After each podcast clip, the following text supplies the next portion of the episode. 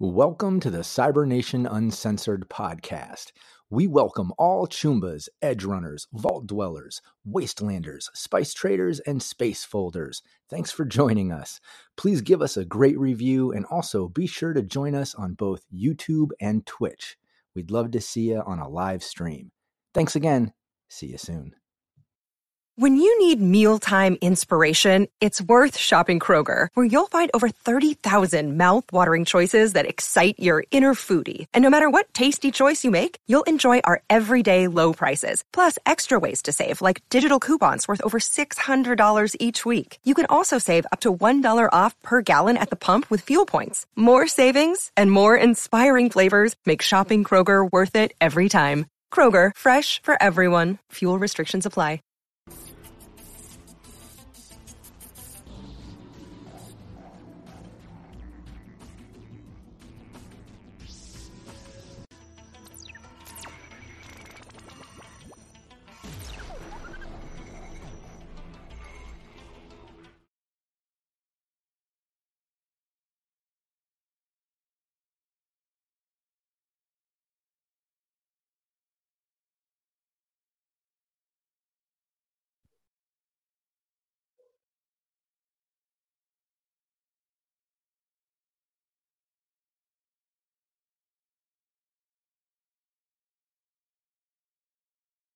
Yes.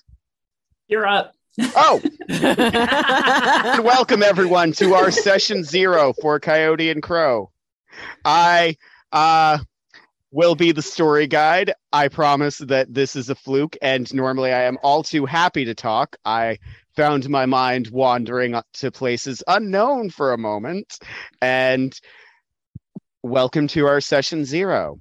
I will let our other players introduce themselves in just a moment. My name is Logan Bose. I am descended from the Absolga tribe. I'm a writer, editor, actor, and a bunch of other things, including apparently unattentive.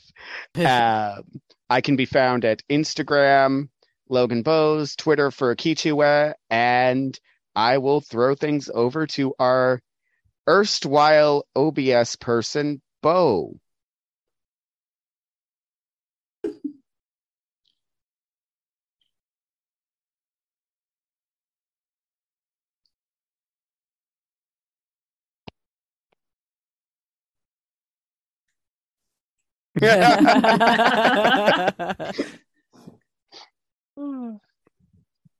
Uh, they say we're muted. they say we are muted, according to the chat. Uh, do we have the audio inputs in the scene? Well, actually, it's only for Bo. You're right. Oh. You just Apparently it's just- that whole intro. Oh, okay. Yeah. Apparently, it's just Bo that's uh, muted. So Okay. They All still right. can't hear you. go ahead, mistress. Yes. All right. I'll I'll fill the gap here. Uh, I am Mistress Winter. Uh, you can find me on most social platforms at G Mistress Winter. Uh, I am a writer, streamer, and just all around TTRPG fan. And I have worked with uh, various uh, groups, um, and I'm excited to uh, come in with uh, Cyber Nation Uncensored. It's gonna be great. This should be working now. uh yeah, I totally forgot that, you know, when you're on Zoom, your own microphone doesn't pass through the speakers. Oh, so I have makes forgot to have my own microphone. Uh hi everyone. Hello, my name is Bo. I use they them pronouns. And uh you can find me all over the internet at Dorky Teacher, except for on Twitch, where it is just Dorky Teacher. Uh yeah. That was a panicking moment, but it should be good. I don't hear anyone complaining about no audio now. no, I can hear you just fine on Twitch. Perfect. I can go next. By I'm all means. Jamie. I'm Jamie Mensch. Uh, previously, I was on the Veritas stream, uh, which I hope I hope to be returning in a few months. But in the meantime, I'm looking forward to playing some Coyote and Crow. Hello, everybody. Oh, you can also find me on Twitter and on the Discord as Purple Fire Drake, although I don't post anything on Twitter except for Cyber Nation stuff. so I I guess that leaves me. Hi, I'm Casper. Um, uh, my pronouns are they them. Uh, I am uh Cherokee, and uh, yeah, I'm pretty much. I'm new to the streaming thing, but I'm a writer. Um, and you can find me everywhere at wolfgirl2525. Yeah. And with that, our players are all set, and we are going to go ahead and start talking about our session zero. We've done a little bit of prep work. We've gone ahead and made sure on everybody's lines and veils, but just to double check, uh, we're going to go ahead and cover that ground again. Um, I don't think I need to tell most people that lines are um, absolute no's. They don't need to appear in the campaign. We don't want to deal with them. We don't want to know they exist. Whereas veils are things that can exist with limited interaction, some forethought, some forewarning, or um, fading to black. Uh, and with that, I will go ahead and kick it out. That my own personal veil usually um, I don't have many. My lines are SA and harm to children because I have children, and that bothers me. Other than that, I'm pretty open. However, that doesn't matter so much because I am just the story guide. What do our players dislike? Yeah, frogs.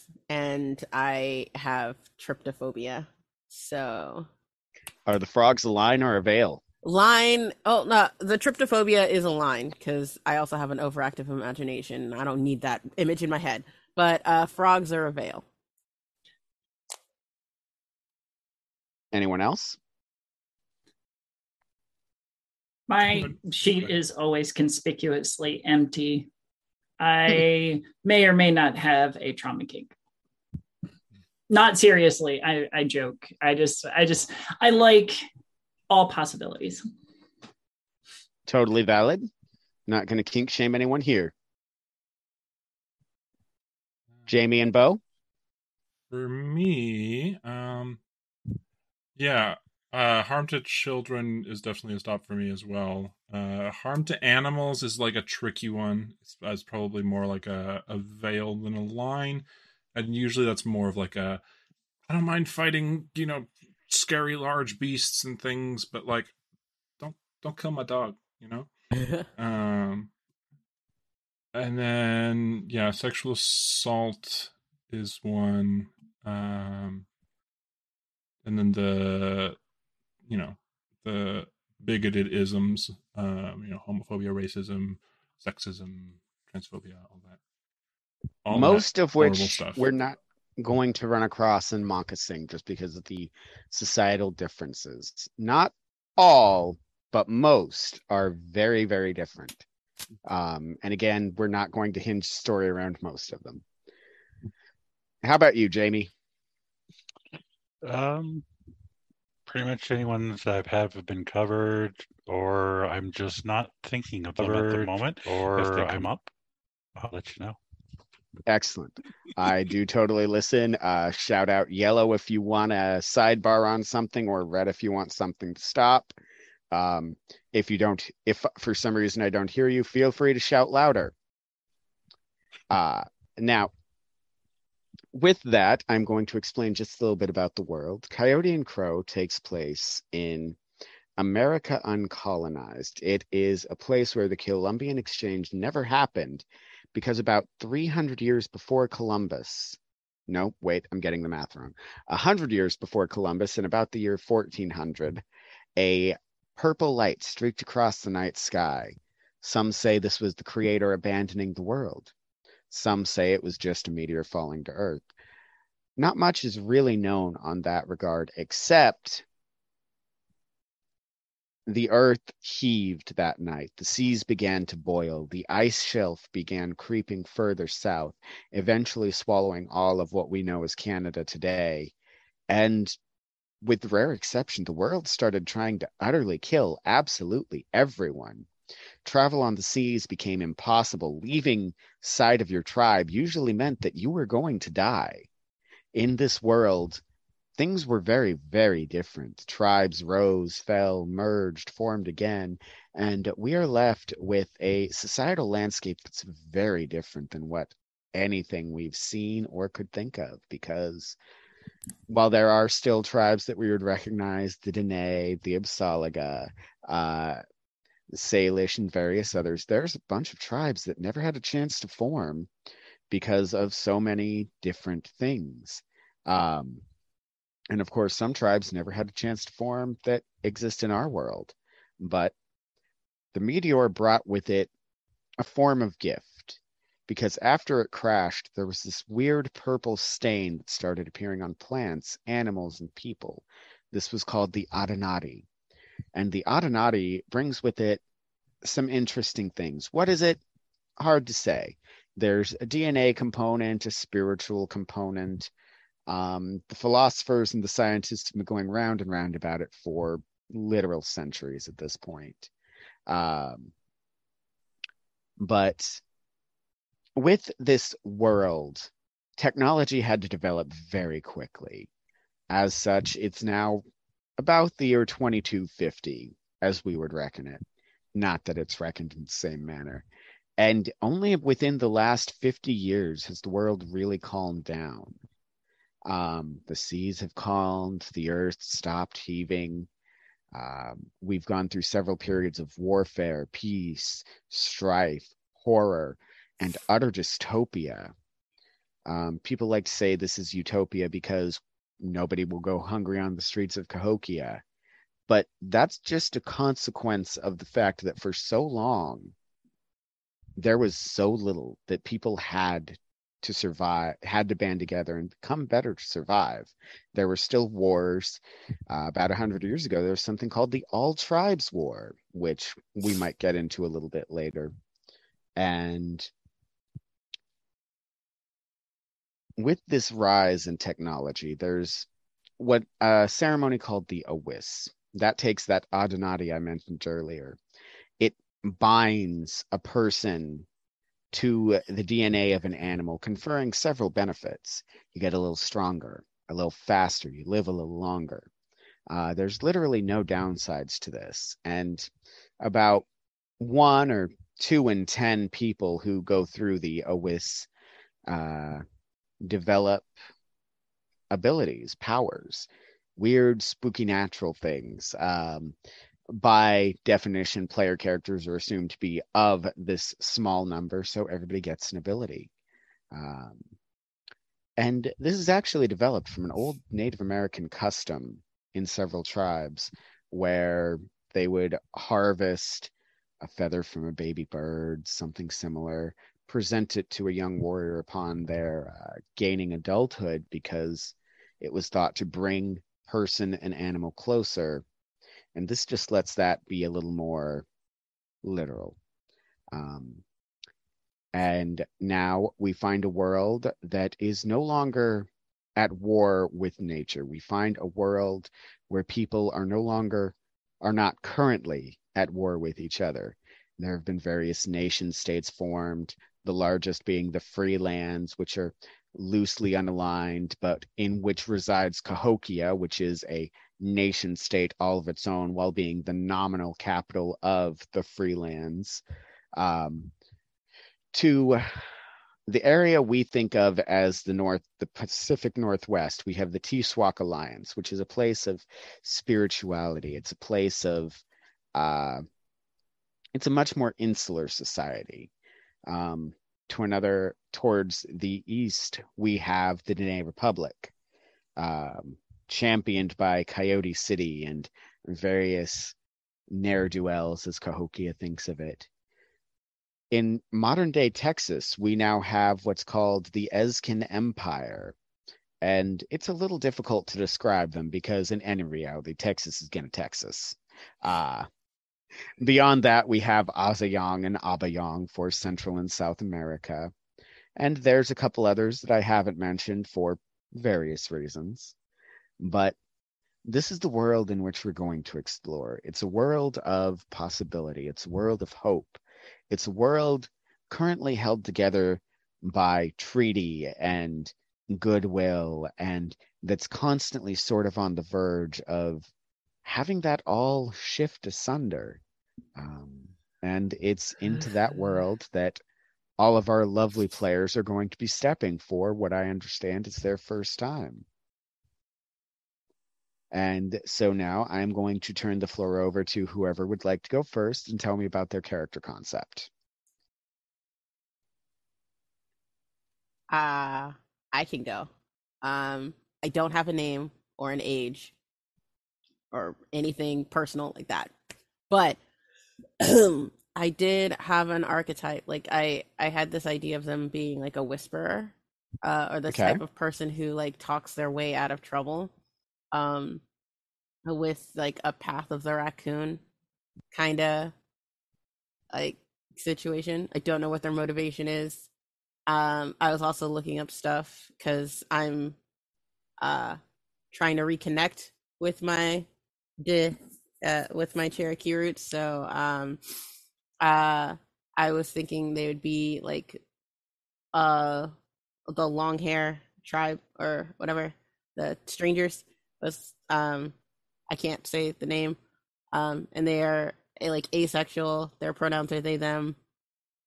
And they would have like either comp skills or cybernetics. And that's as far as I got. That's okay. It's really early in the session. We got plenty of time. Um, if you want to look at a name, there's a Chahi name generator, which I can drop in our Zoom chat if you'd like. uh yes, please. Chahi being the trade language that developed between the various places in this uh, world. I'm going to go ahead and grab that. There's nothing wrong with that concept. It sounds wonderful. Um, I'm going to take the opportunity to talk a little bit about paths and archetype. Paths are when you go through that ritual into adulthood, you have you choose a path. You cannot change this. Essentially, it is choosing the type of animal to which you are bonded. The bison, the coyote, um, various others are the most common in Cahokia. Other parts of the world have different things. Who knows what kind of animals uh, the strange people of the Dene Republic uh, venerate, for instance. Um, there's also the archetypes, which Casper was talking about Whisperer. Archetypes are a little bit similar to classes as we would know them in 5e, except they tend to be more social roles rather than um, power packages.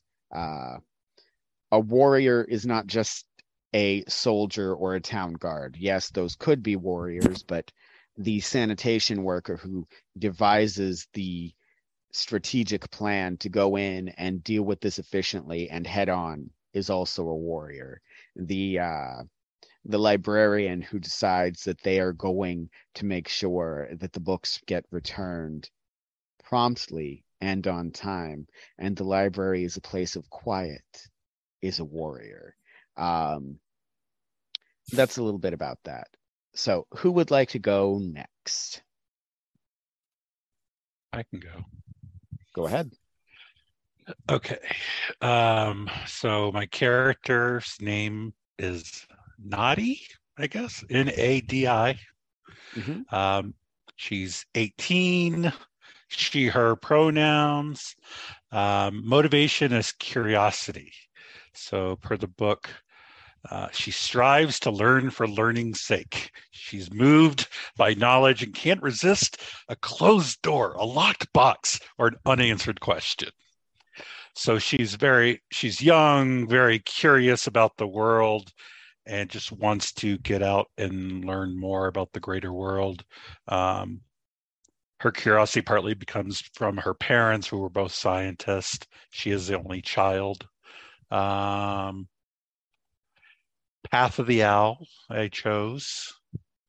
Uh, and I had a couple of gifts and a fear. I had well, a gift, digital savant, and uh, which gives her a bonus for computer skill checks, and afraid of heights because well, I'm partly afraid of heights. Uh, I know so that she is a level two afraid of heights, uh, which is a negative to checks involving heights or whatever. Yeah. So that's um I did also take an ability of Eagle's Insight as the one I had selected. But Excellent. past that, I have not finished. but That's all right. so far. I didn't expect anybody to come with finished characters tonight. We've got a lot of time. and what archetype is Nadi? Oh, I for sorry, I didn't say that. Tinker. Tinkerer. Okay. Excellent. Yeah. So Uh, she um yeah, so yeah, she's focus, uh she gets a plus one to intelligent, you know, they're the makers, scientists, engineers, carpenters of the of the world today. So Wonderful. Uh, Nadi sounds great. We will double back and uh, see if you have any uh, mechanics questions in just a minute. Um, who wants to talk about their concept next? I'm gonna pass it over to Bo because what how how I shape mine may uh, be influenced by. Why would you do that? You know exactly how many characters I have. I have do. four. I have four characters ready to go, or not full characters, but like concepts. So the rest of us don't need to be here. You're you're good to go. No, I'm indecisive. Everybody just pick one of those. They are a party unto themselves. I'm just indecisive. Uh, and I, have, I, I was We're reading through and I was like, well, this could be fun. Ooh, but this could be fun. I want to try them all. Um, so uh, okay, I'll, I'll, I'll start. miny, mo. Um, okay, hold on. Give me. Tell give me a- about. Go ahead and tell me about a couple. Tell me about whichever one strikes your fancy the hardest. Okay, I mean, I'll I'll I'll do I'll do my two favorites. By all Uh, means. So, um, one of the the one that intrigues me the most uh, has a motivation of curiosity, uh, and they are driven to explore the stars. Um, there's a bit in the book that said that basically nobody has a particular interest, or not very many people have an interest in exploring the stars. Um, that um, that that is the realm of the Great Spirit, and um, I haven't figured out exactly why. Slash, I would, even if I have, I probably would keep that secret. Uh, but the the why of it doesn't matter. They are trying to find a way to get up there uh, and see what's up there. And so, in order to get there, we have an archetype of uh, being a seeker, because I feel like that works, and I feel like there's a relationship between uh, spirituality and um, this exploration thing. I think uh, rather than be more of like a scientist, I want them to be kind of trying to find some alternate way up there. Uh, and then for the path, I had a few options. Something, something flying, but I wasn't sure if it was anything like a specific one. Well, we can take a look at some options. whenever the storyteller just like does that face and opens the book it's like well okay His thoughts there okay we Uh, shall so- see. We shall see. so Tell that- me a little more about this particular character. okay uh that's pretty much all i had figured out in terms of like mechanics stuff.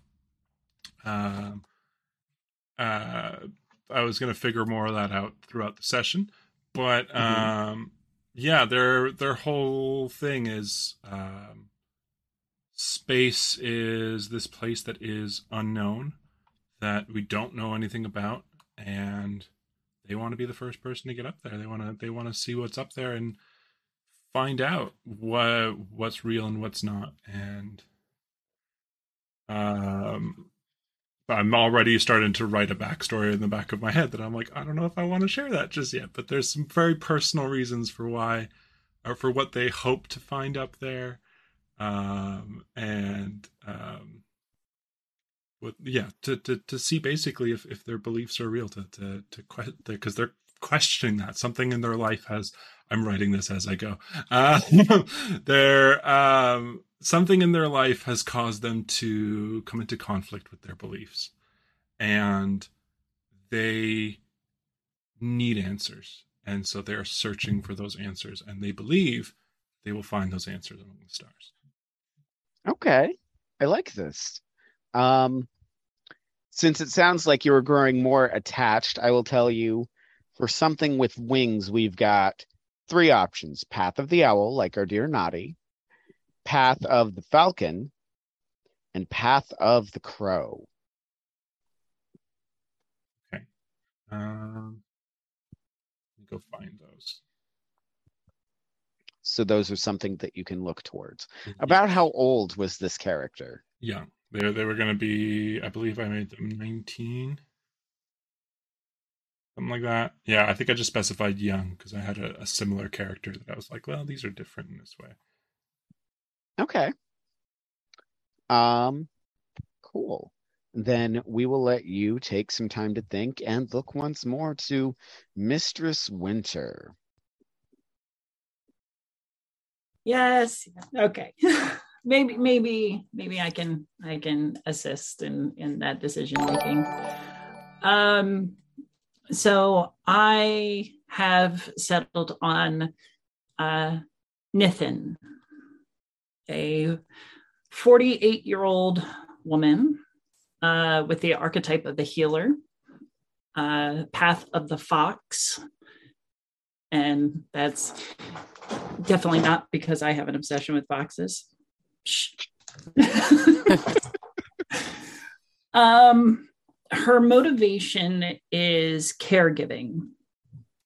Uh, she what uh, and it, as a younger woman, she was uh, originally trained as a a scout um, and lived a an exciting life, uh, an adventurous life.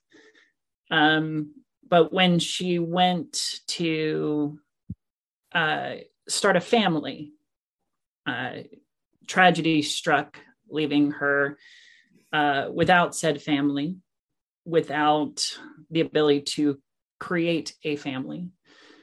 Uh, and that, loss opened up the the spirit world to her.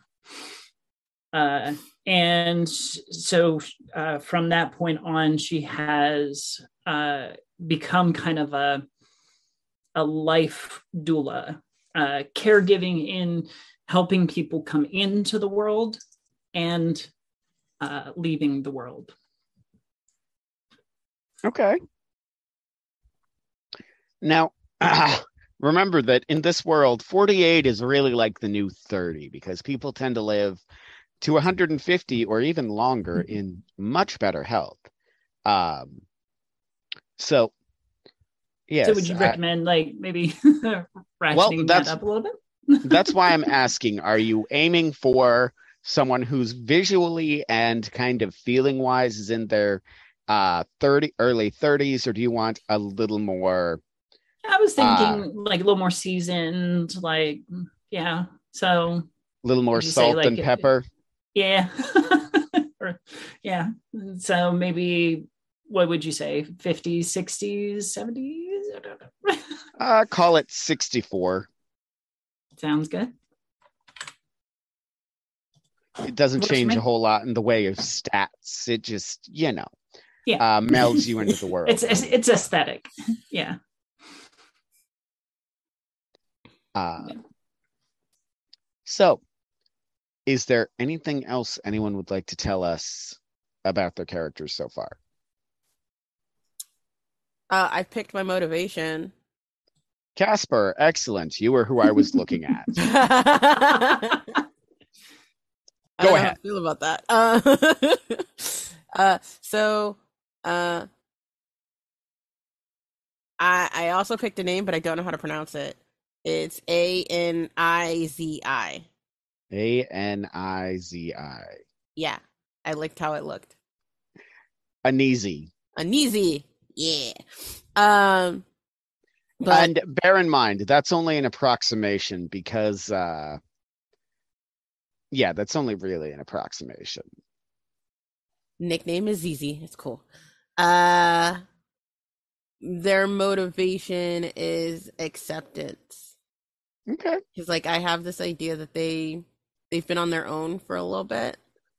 Um and that's how they can like talk their way out of trouble.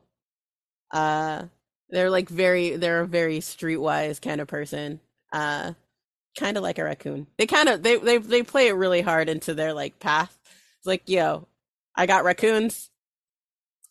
Live my life like a raccoon. I will be a trash panda. It is fine. Um and like so they're they kind of like and I'm going with cybernetics more so than computer skills. Um because like I like the idea that like they they don't really have much in the way of like family or whatever, but um it's what they don't have they can build.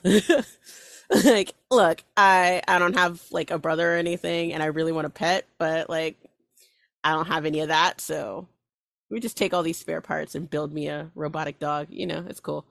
I'm, I don't want my character to have a robotic dog. I'm just saying. about how old are you looking at this uh character I'm thinking this character is actually really young, like obnoxiously young, like 13 or 16. Oh boy, Let's- I I'm just gonna be running around with like this is gonna be a daycare. Let's go with, With my 19 year old. My like, yeah. 19 year old, like, space! Look, this guy wants to go to space. Like, grandma over here wants to try and mom me. It's fine. It's fine. It's cool. Whatever. It's space life crime Explore. Explore. There's a box over there I want to open. Gotta hold my hand while you're crossing the street. Excellent all right Uh, okay Amazing.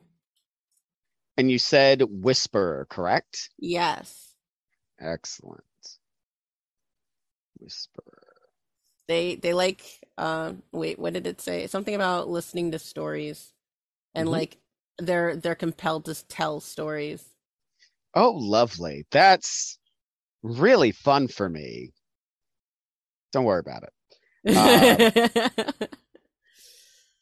So, with this group, um, the initial adventure is going to give you all the option to uh, know each other or to come together through various means.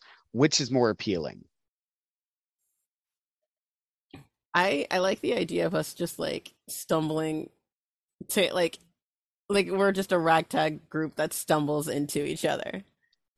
One group for stumbling into each other. Down I'm with good with stumbling into each other. Yeah. Yep. All right, then.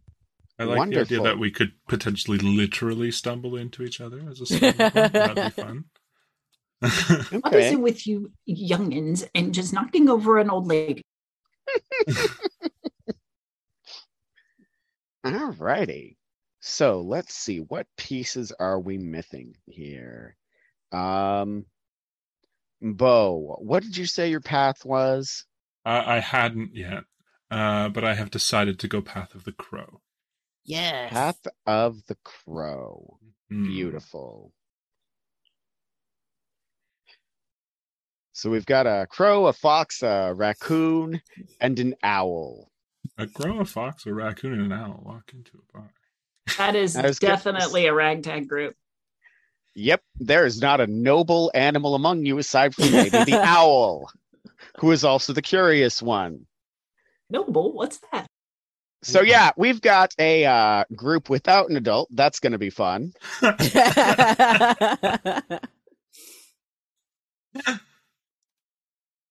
No family. All right, um, no family. Miss uh, Nathan. Um,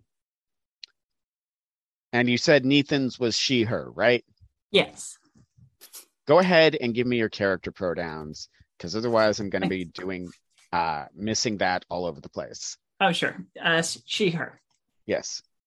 They, them. They, them. Bo? Uh, I also have a name for you. Uh, Please. Kichika. Kichika. Kichika. K I C H I K A. I can spell. Uh, pronouns they, them. Nadi.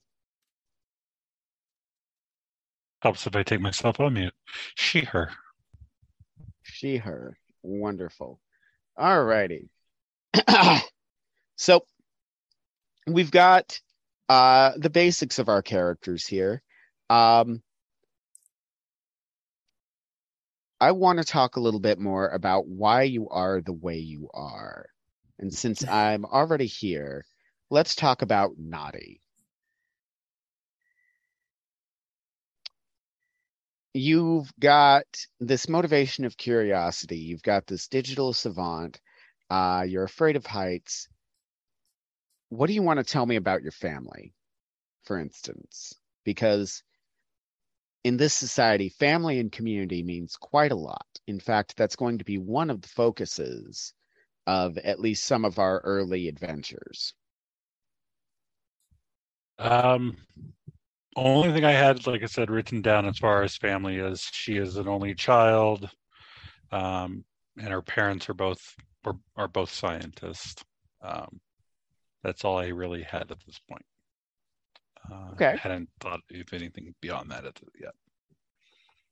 That's all Work right. Got in the way. It's a good place to start. Session zero is made for this. Kichika, What the? how's your mom and em? Tell me Mm. about your family. I don't know. I'm thinking about it. Um, Chi-Chi's got uh, a younger sister. Um, and a father.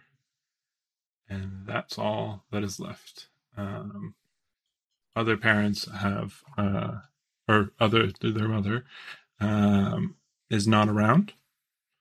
And since nobody else knows Kichi, uh, they would know they would not know uh, what has happened to her. Um, in terms of uh, extended family, father's side of the family is fairly distant. Uh, Kichi was very close to their grandmother, who has recently passed.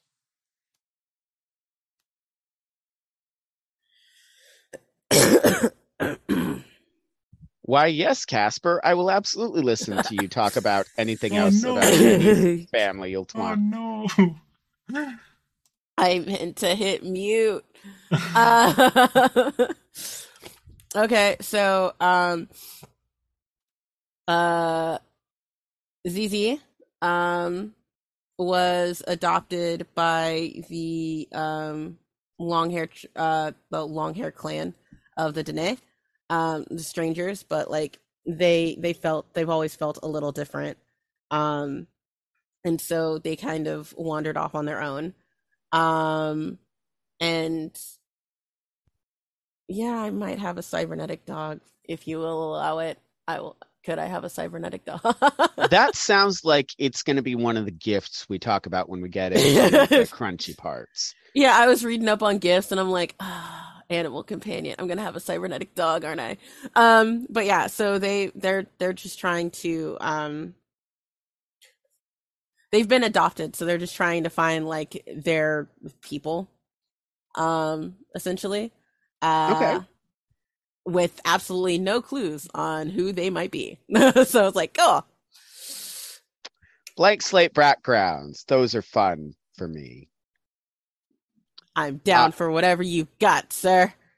Oh, remember you said that. Uh, Yeah. Oh. Instant regret. It's fine.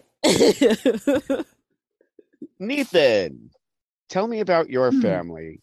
You're a life doula. You are somebody who has brought many lives into this world. In fact, if you'd like, I will even say you were the doula on duty for Nadi and Kichika. Ooh. I love that.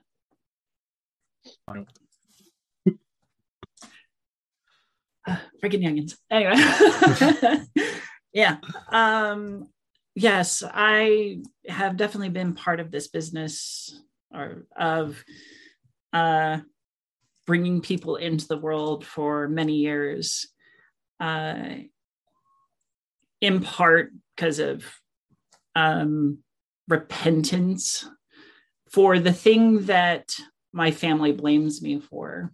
I uh, ignored their uh, warnings and pleas to, you know, keep myself safe and everything else when uh, I was pregnant, and I ignored those warnings, and that's when the tragedy happened.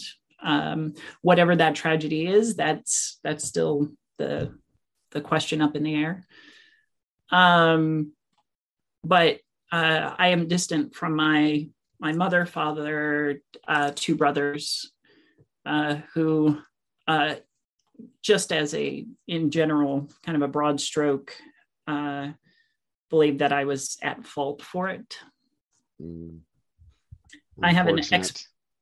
I have an ex partner who is also on their side, but maybe has moved on to their own family uh, or another family and uh, has long since left me behind. Okay. That sounds very unfortunate, especially given that your your whole purpose in society, at, at least one of them, is about bringing life into this world. That sounds very tragic. How did Nathan deal with that? After the the tragedy, I definitely turned to uh, meditation and uh,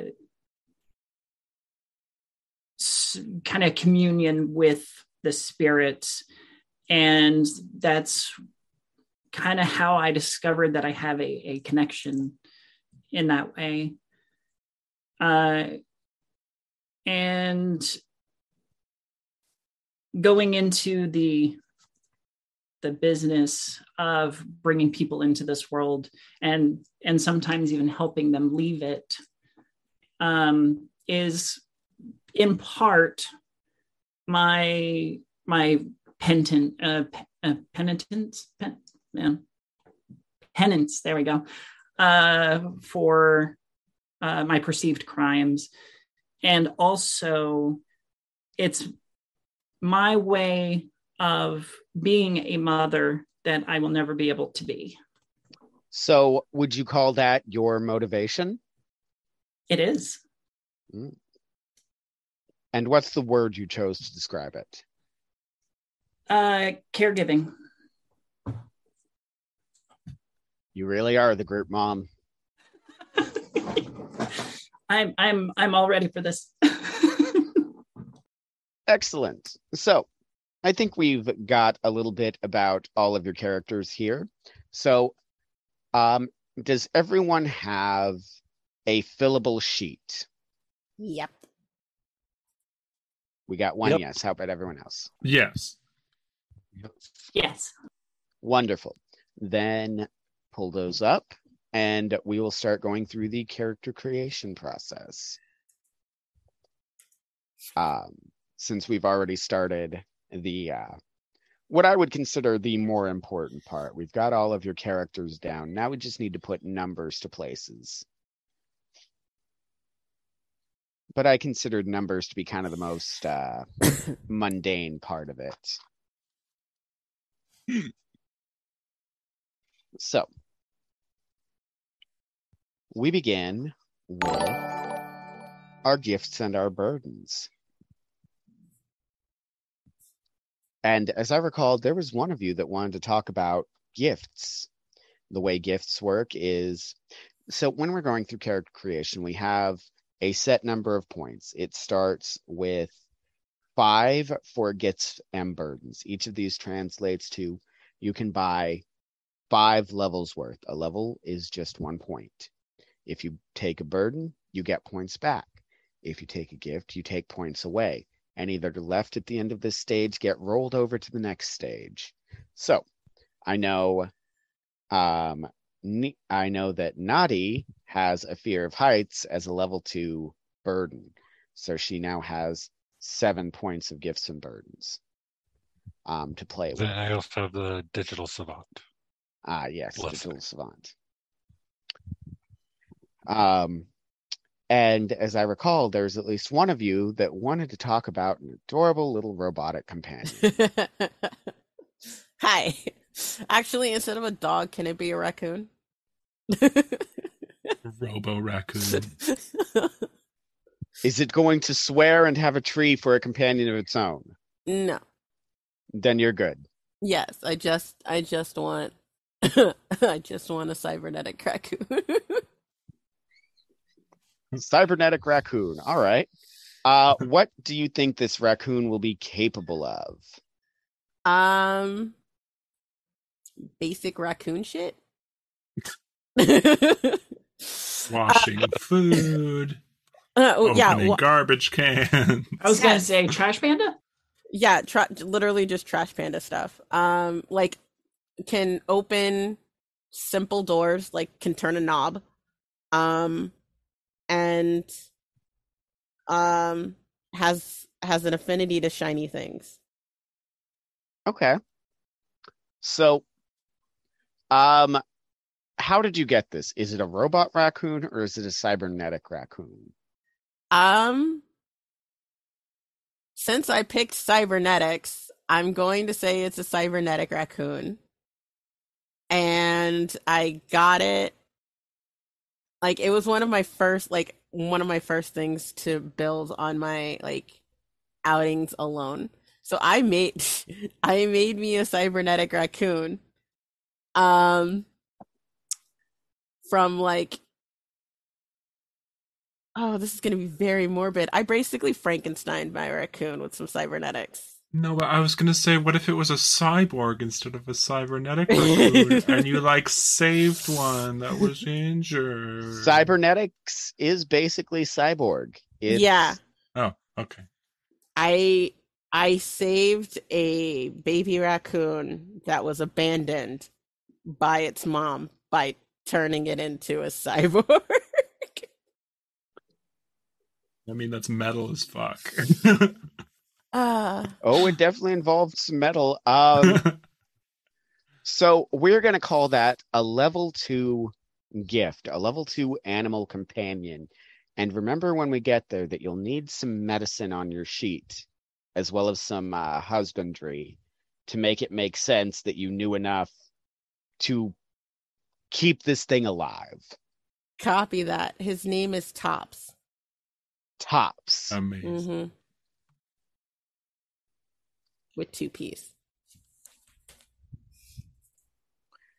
Better than Flick. Now I, now I want a companion. What happens every time? One person gets a companion, everyone gets a companion. Well, remember, oh, we've got a uh. whole big story. So even if you don't want one at the beginning of character creation, we can get one diegetically. She doesn't have one right now, but yeah, she might Uh, be looking for one at some point. So the reason I asked you all about family is because family could be a gift or a burden.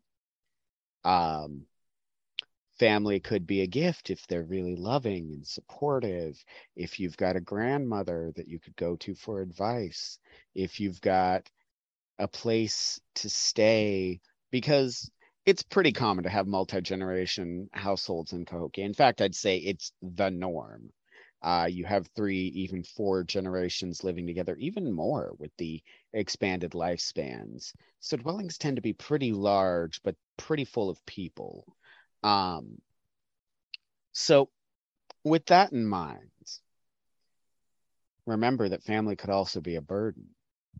That um, cousin who keeps getting into trouble and it's never really their fault but it's never their fault so it's always their fault um that uncle or auntie who always needs just a few kneesy to get through the day, you know? Um, all of that. Or even a great grandfather who was known to be something unpleasant, or even was rumored to be something unpleasant. All of that would fall under burdens. Um, there's a number of other things. This is the point at which you can really like just kind of spitball ideas uh, and see what they would end up as because we've got a lot of options. We've got everything I've said so far. We've also got secrets. Um, we've got uh, curses, blessings. You could be from a more well off financial family. This is where you would have that spiritual connection, Nathan. Um, this is where you would have your addictions, although it's important to note there is no alcohol in Cahokia. There are other various things. Many things could be an addiction. Um, you could get really into mushrooms. You could get really into gambling. You could get really into sex. For that matter, you could be really addicted to watching things on your second eyes, which is a societal taboo. It's just what pops up. So think about it, go through it, and I. Does anybody else have anything? Uh, as you're doing that, I will look towards uh, Nathan. What level of spirit world connection are we talking? I was looking at a two. So this isn't like uh, an everyday occurrence, but it does happen pretty often. Yes. Yeah. And it's a gift. It is. Um, the ability to, I guess, speak with the spirit more directly on a regular basis allows me to impart their wisdoms uh, in the course of my duties. Excellent. That leaves you with three more gifts and burdens. Three more points for this section. What were you thinking? I actually also was thinking an ally gift of an assistant of some type. And as as we were just talking, I was considering whether or not I'd change it a little bit, but um because at first I was thinking just a, a typical like almost apprentice uh who's following in the the doula footsteps. Um but the possibility could also be that this is a spirit who's kind of latched on and is is a regular contact uh, so I wanted to kind of talk that out, I guess. So that kind of spiritual companion is a possibility. Um, mm-hmm. Remember that spirits are a little more formless. We're looking at closer to, uh, uh, they're a little more freeform, I guess I want to say. So, what spirit is this and why are they helping you?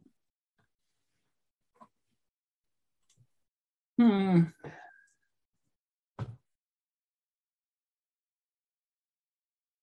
I'm really drawing a blank on that one, actually.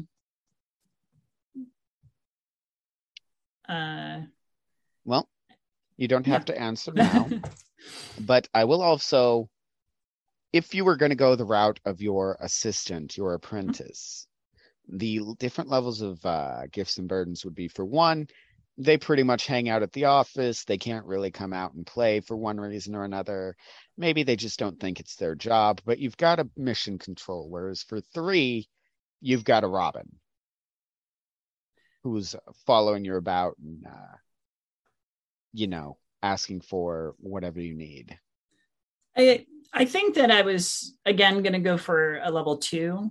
Um, someone who is committed to the cause, but maybe hasn't quite built up the skill that would make them a suitable replacement yet. They're a little bit fumbling. Uh, but they're they're very committed and and loyal. Okay. Um, yeah, for a rank two, that means that they are uh, perfectly happy to come out and play every so often, and uh, it's it's the kind of thing where they don't they can't come every day, but they can certainly come out and help if you need them. Mm. Um, if that's the route you want to go. Uh, which I, I think the the simplicity of that uh, works. Okay. In which case, go ahead and add the level two ally to your sheet and hit the Chahi name generated for a name. Okay. Um, and then from my final point, I was considering just a, a little quirk.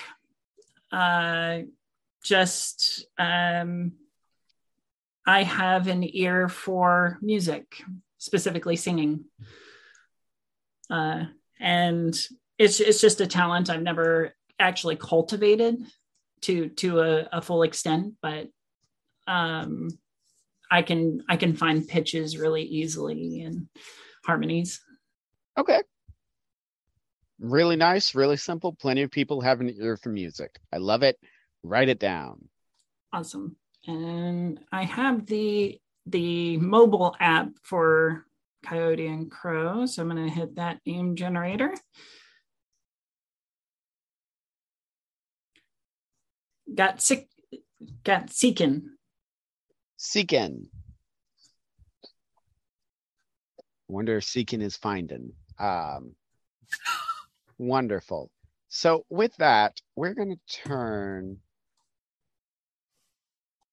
Bo, Yeah, I'm good. you've been awfully quiet over there. Oh no, I've been reading. I've had ideas. I've been listening. I've been laughing at your jokes. It's good. I do like that you're listening, and I love people laughing at my jokes. Believe me. Good. Let me But- just stroke your ego some more. Yes, yes. Please continue stroking my ego by all means, but it won't distract me very long from asking about what you were thinking for gifts and burdens. oh, uh, I don't think anybody's gone for a burden yet, so far as I know. Oh wait, no, there was a afraid. Somebody was afraid of heights. Yep. Well, I'm going to be starting with a burden for sure. Um, I'm going to have a curse, uh, and that curse is that uh, technology has a tendency to either malfunction and or break around me. Ooh. Uh, your digital savant and your cybernetic companion are going to love you. hmm But it's my reason for why uh, I'm not just going into sciences and building a rocket and going to space. I have to find some other way up there. So Everything what, tends to break. Don't break my tops. Do my best. What level are you considering for this burden? Uh,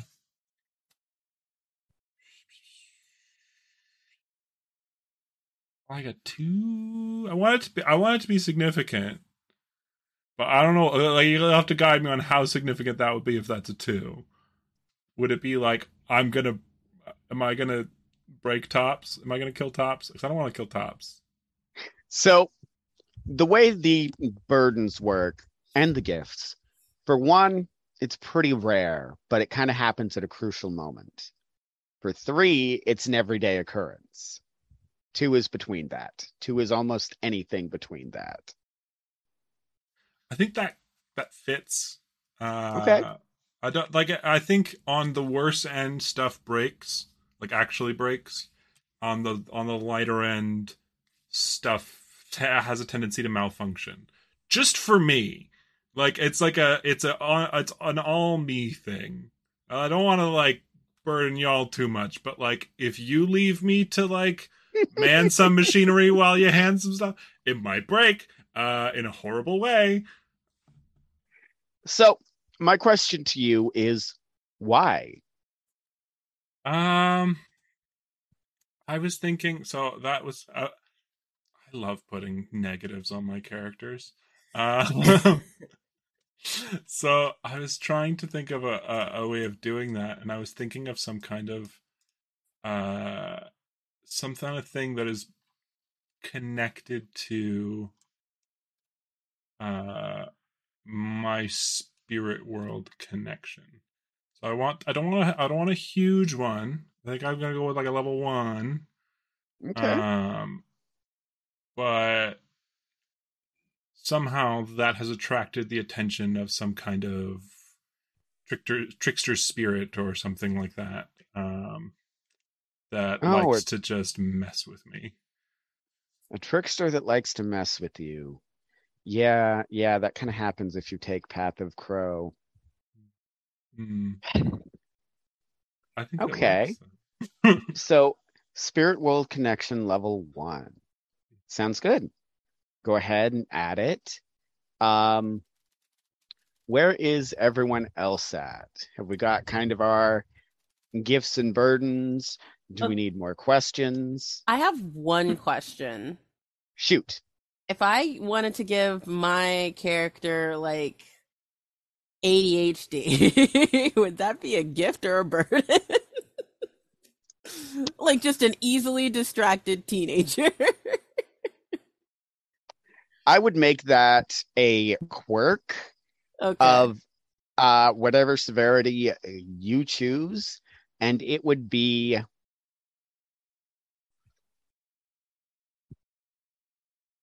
I would actually say take three points, and some of it's a gift, some of it's a burden, okay. and you can divide that how you please. awesome. Okay. You add 1.5 to your Hmm. I swear to God, you try to take a point five, I will come for tops. I will come for tops in your sleep. You won't know what happened.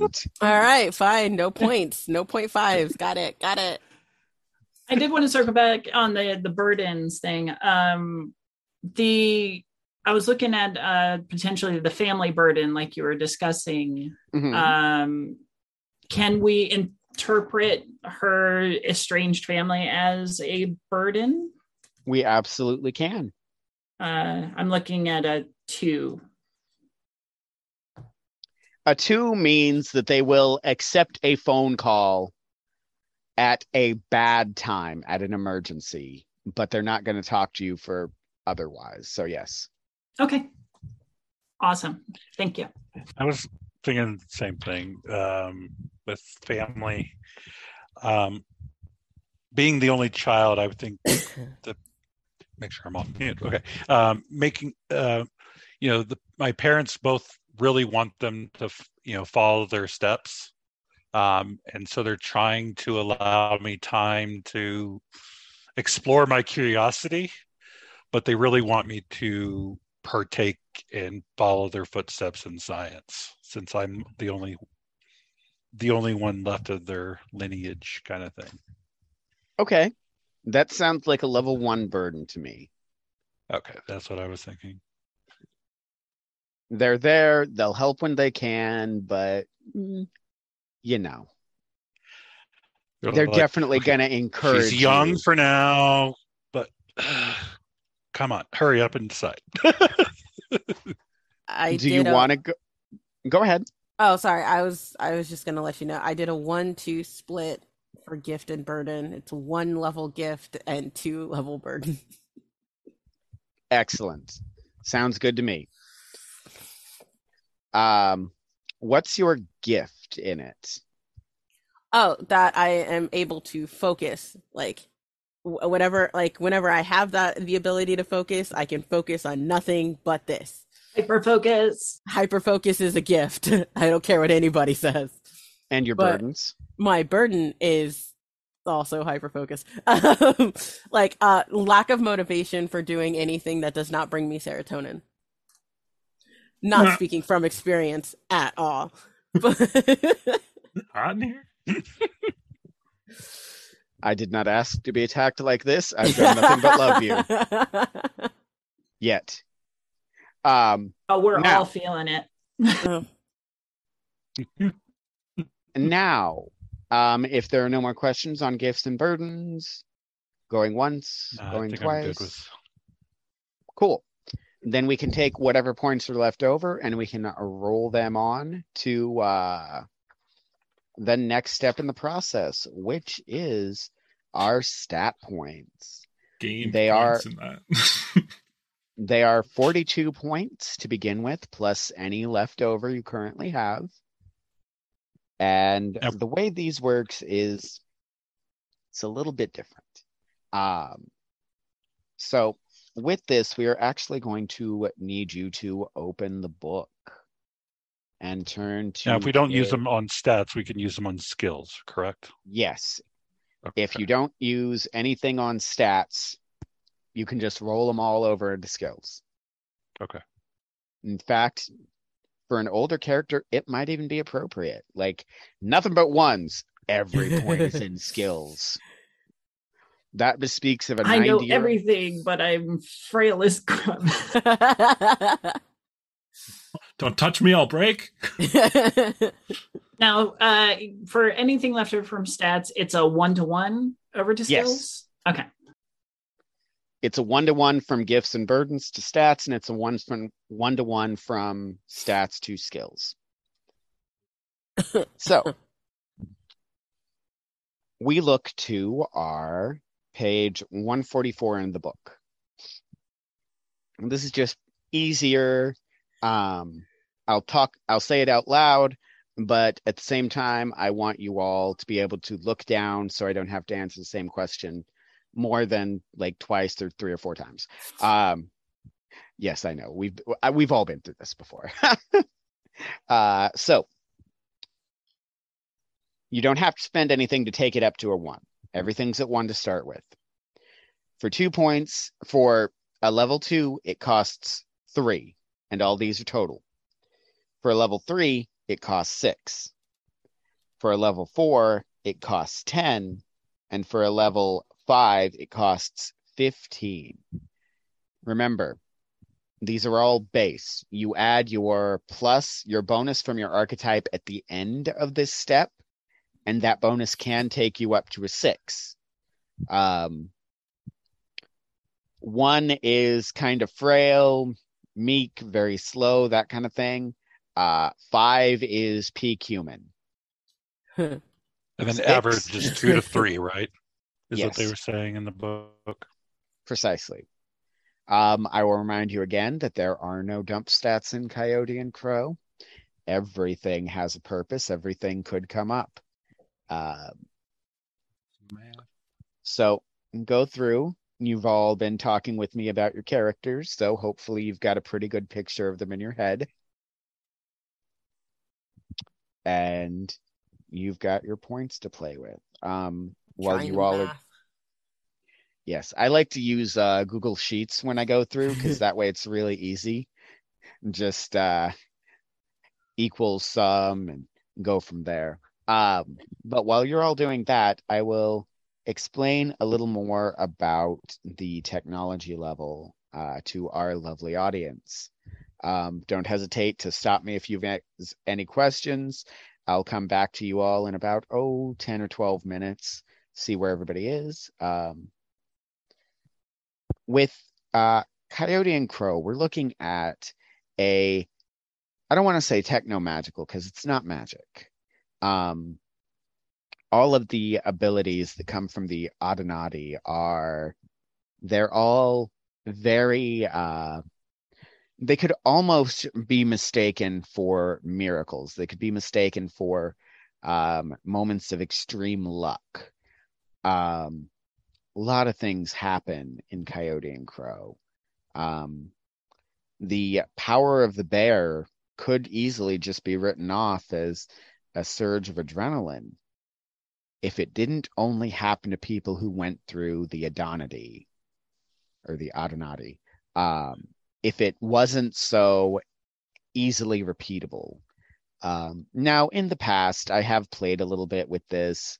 Um, everybody in the realm of Coyote and Crow, everyone who has gone through that uh, ritual does have these bright purple markings on them. What I like to do is I like to have those glow on occasion, especially when they roll really highly on the activation of their abilities. Um, this kind of goes contra to the design notes because the writing team really wanted to stress that these are not superpowers, these are spiritual gifts. Um, so on occasion, I have broken with tradition just a little bit. Uh, because I am a child of the modern world, I'm a very visual thinker, and I like describing um, the aura of a buffalo engulfing someone who is so lost to their warrior's madness that they cannot be stopped charging ahead. Um, I might still do that. I might not. Uh, it's just left the end, fiat. Other than that, most things in our current world have an analog in Coyote and Crow when it comes to technology. Everybody has a NISI, N I S S I. It's basically a phone. They can come in various forms. Um, the most common models are wrist mounted. Think like a Pip Boy from Fallout. Uh, they've got roughly the same kind of functionality. You can make calls, you can record, you can access the DASO, which is the uh, Cahokian internet. Um, they can there are models that are large and they're essentially tablets uh, there's computers um, but don't don't swap Nissi for Neasy. Neasy is the currency of Cahokia and the Freelands. Um, and it's just come about as a matter of uh, well, it developed from the trade system because eventually most things do. Now,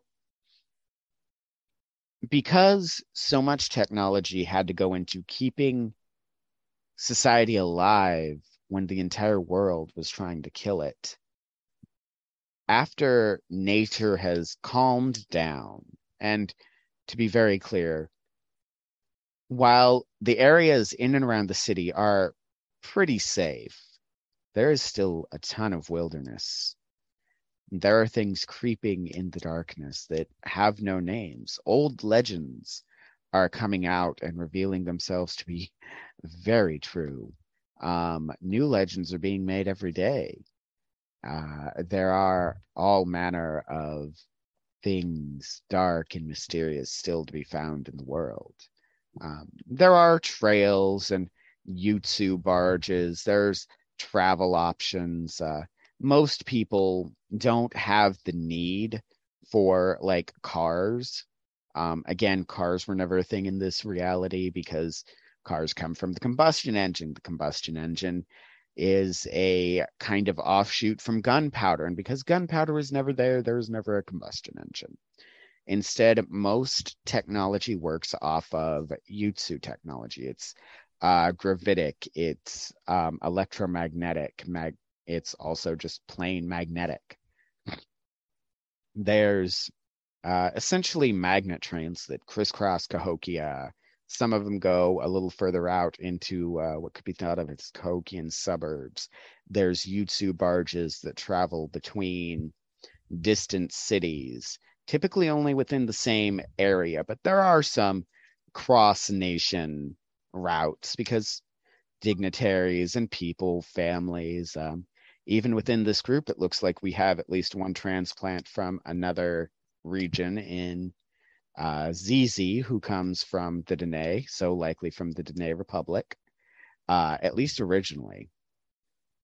Um, now, what that means is that although what that means for technology is no longer having to keep their borders secure, they've been able to turn it towards other pursuits. They've been able to turn it towards actual quality of life things, standards of living. Um, hospitals are well funded, uh, if they even need to be funded at all, just because of the difference in the economy. Um, and a big thing to note about Cahokia is that it's a place where community I don't want to say it's everything, but it is stressed so hard. If you don't have a family, it's very sad. It's also pretty unusual. Um, usually, someone will step up and say, "Hey, uh, you can come be a part of my family." Uh, adoption is incredibly common. Um, even grown-ups getting adopted is incredibly common. Uh, oh, you're unmarried and your parents passed away. Well, you can come and be adopted into my family, and now you're my brother since we've been friends so long. That happens all the time. Uh, you get adopted into warrior societies still. You get adopted into governmental societies. You get adopted into um, not the Suyata, who are very similar to federal marshals, but you do get adopted into the constables, if memory serves. Um, and the constables are kind of equivalent to police. They are the people who patrol the streets on the day to day.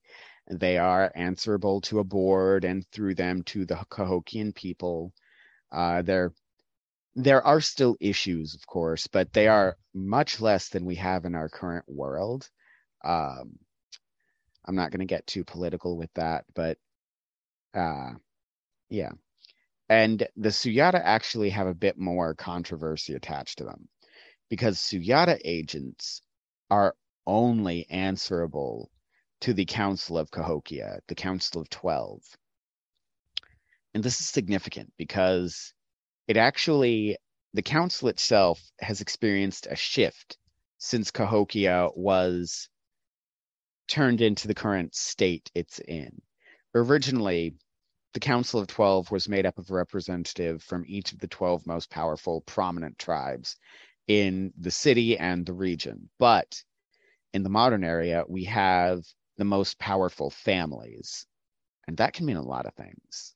So, a lot of these positions are inherited. You've got fathers passing to sons, mothers passing it on. You've got all manner of things. And this is the ruling body of Cahokia. They are answerable to the people, yes, but it's really hard to replace a council member. And they're not all saints. Um, and the council definitely have their pet their pet suyata. Uh, different members of the council have pet suyata. You could have someone who's you could have a suyata who's working for a very shady member of the council and ends up being incredibly shady because of that. Uh, without really ever having to answer. Um, but not that that's come up in a system or anything. Uh, but I will go ahead and check in where everyone's at since most of you seem to have leaned back in your chairs. Are we all good? I'm good. Uh, I think I did the math right. Double checked my math. I have two points left. Awesome. Jamie?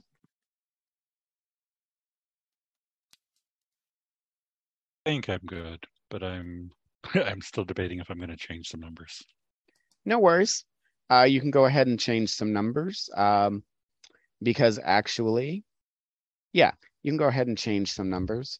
Uh, do we need like a five minute break for water, bio breaks, or anything? I'm Uh, good. I'm good. We're at about an hour and a half if we want to take our, our break. That's why I'm offering. Um, I will explain how skills work and then we will go ahead and take our break. How does that sound? okay. Excellent. So skills are very similar to uh, stats. They are not between the others, they're one to one. As in, if you've got two points left over, you've got an extra two you can add to your skill total. You start with um, another 42 points because 42 is, in fact, the answer to life, the universe, and everything. Uh, and we've got when you buy a skill rank, you can either buy generalized, and you actually need to spend at least some points because these don't automatically come to your sheet. All of these start at zero. Um, you buy at least one general point, and then you can either buy up more general points or you can buy up specializations. Um, now, how that works is uh, you've got the unarmed combat general skill. You can have four points in that, and that'll run you 10 points. Or you could have even a single point, which costs you one in your unarmed combat, and then specialize in wrestling for four points, which costs you six. You save three points, but you know what they say about specialization leads to niche roles, which could lead to trouble. Um, it's just up to you. You can do that however you want. The uh, cost chart is on page 148 to all of my players. Um, does anybody have any questions? I do. What does the little asterisk mean? So the asterisk means that um, you can't use it untrained. Ah. Uh, like you can try to charm someone if you haven't put any points to it. Right. Makes a critical success more a critical failure more likely, but you can definitely try. Uh, sometimes your talker is elsewhere, drunk, or currently in prison from the last time it went poorly. Um, now, yeah, that's what the asterisk means. You can't use it untrained. Um, any other questions? In which case, let's go ahead and take our break. uh, we'll be back in about 10 minutes. Sound good to everyone? Good. Excellent. We'll be we'll be back.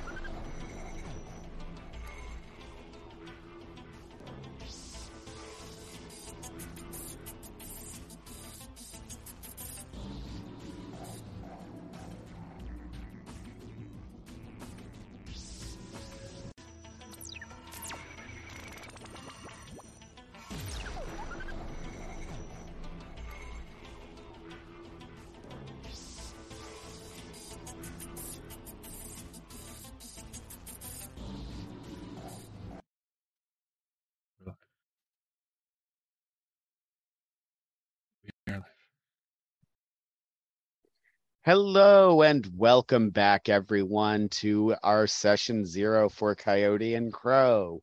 Uh, we are just back from a uh, quick 10 minute break.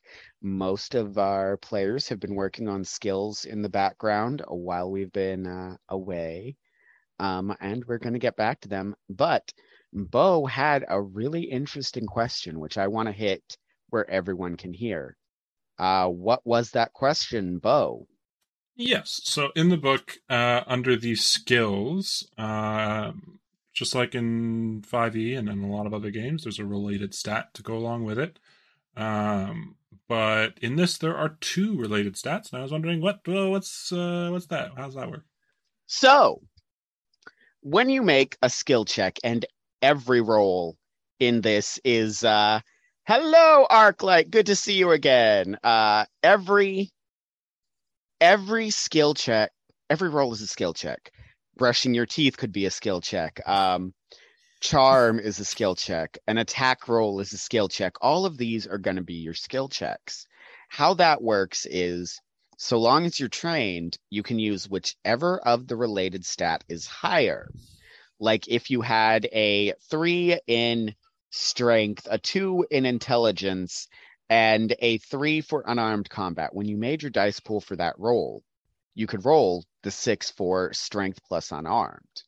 But if you had nothing in unarmed, if it was untrained, you would have to use intelligence.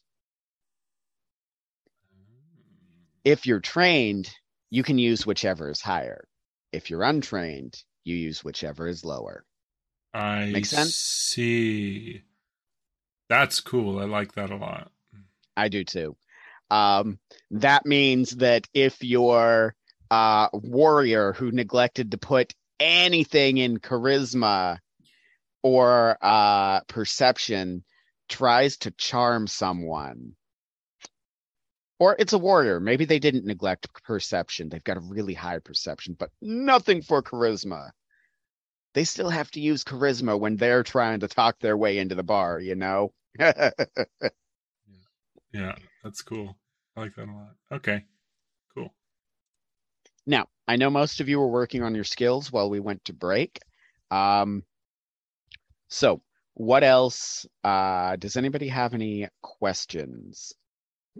Yeah, I imagine uh, Udahime might know a thing or two about um, trained and untrained skills at this point. Uh, but does anyone have any questions as far as skills and points goes? Especially with like specializations. I... Yeah, can you Yeah. explain the whole? What's the deal with specialization again?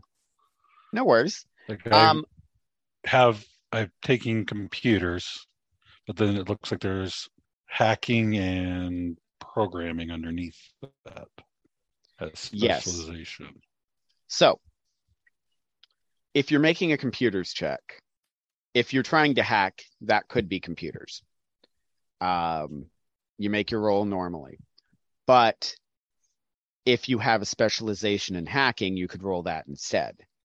Um, however, with that same character, you would still only be able to roll the level of your general computers for programming a new program rather than your hacking. Make sense? Okay. Whereas if you bump up your general computer skill, you could do everything. It's just a matter of what you want to prioritize, what you want to uh, not, that kind of thing.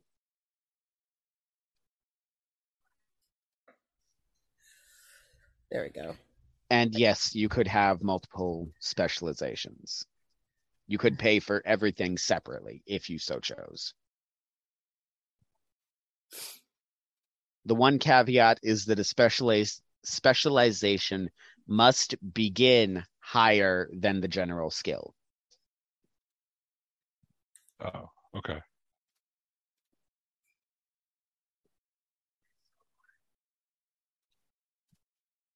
Any other questions?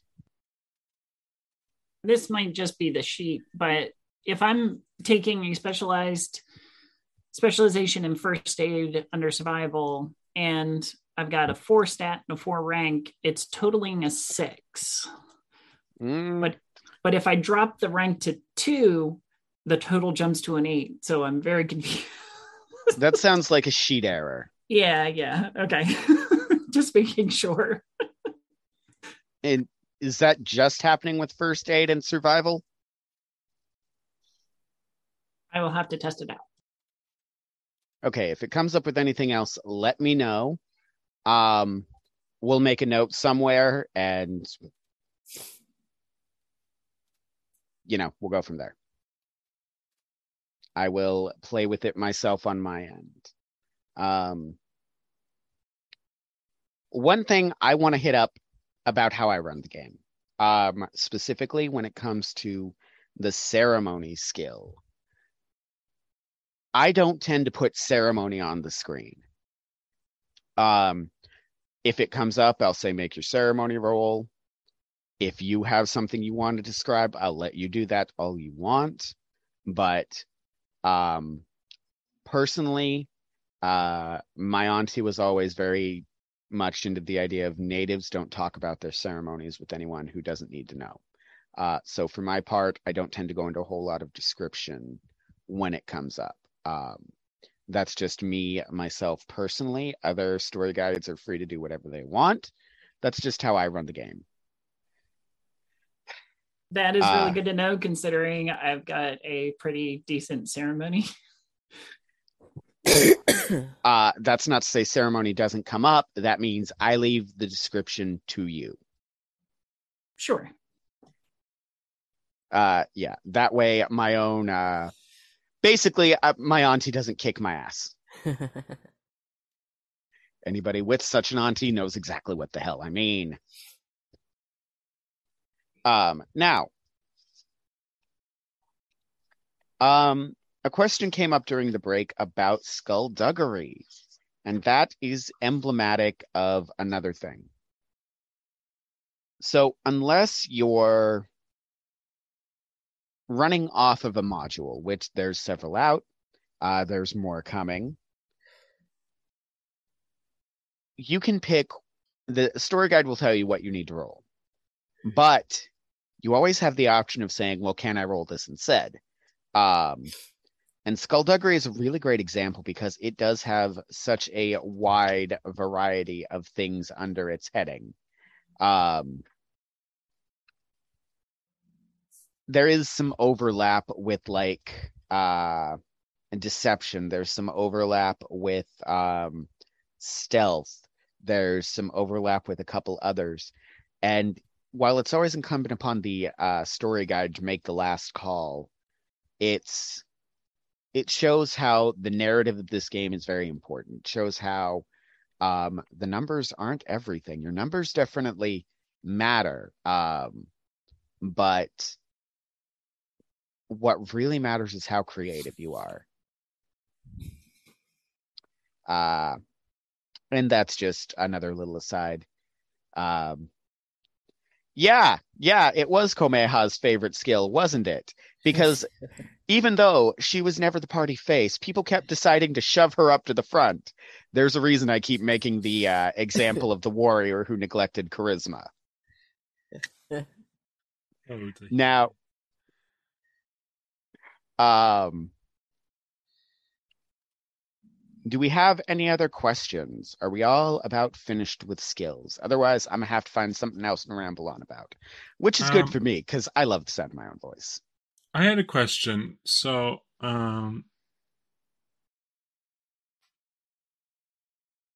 if I were to try to convince a spirit of some kind to do something for me, say, convince that trickster spirit to not be an asshole for once.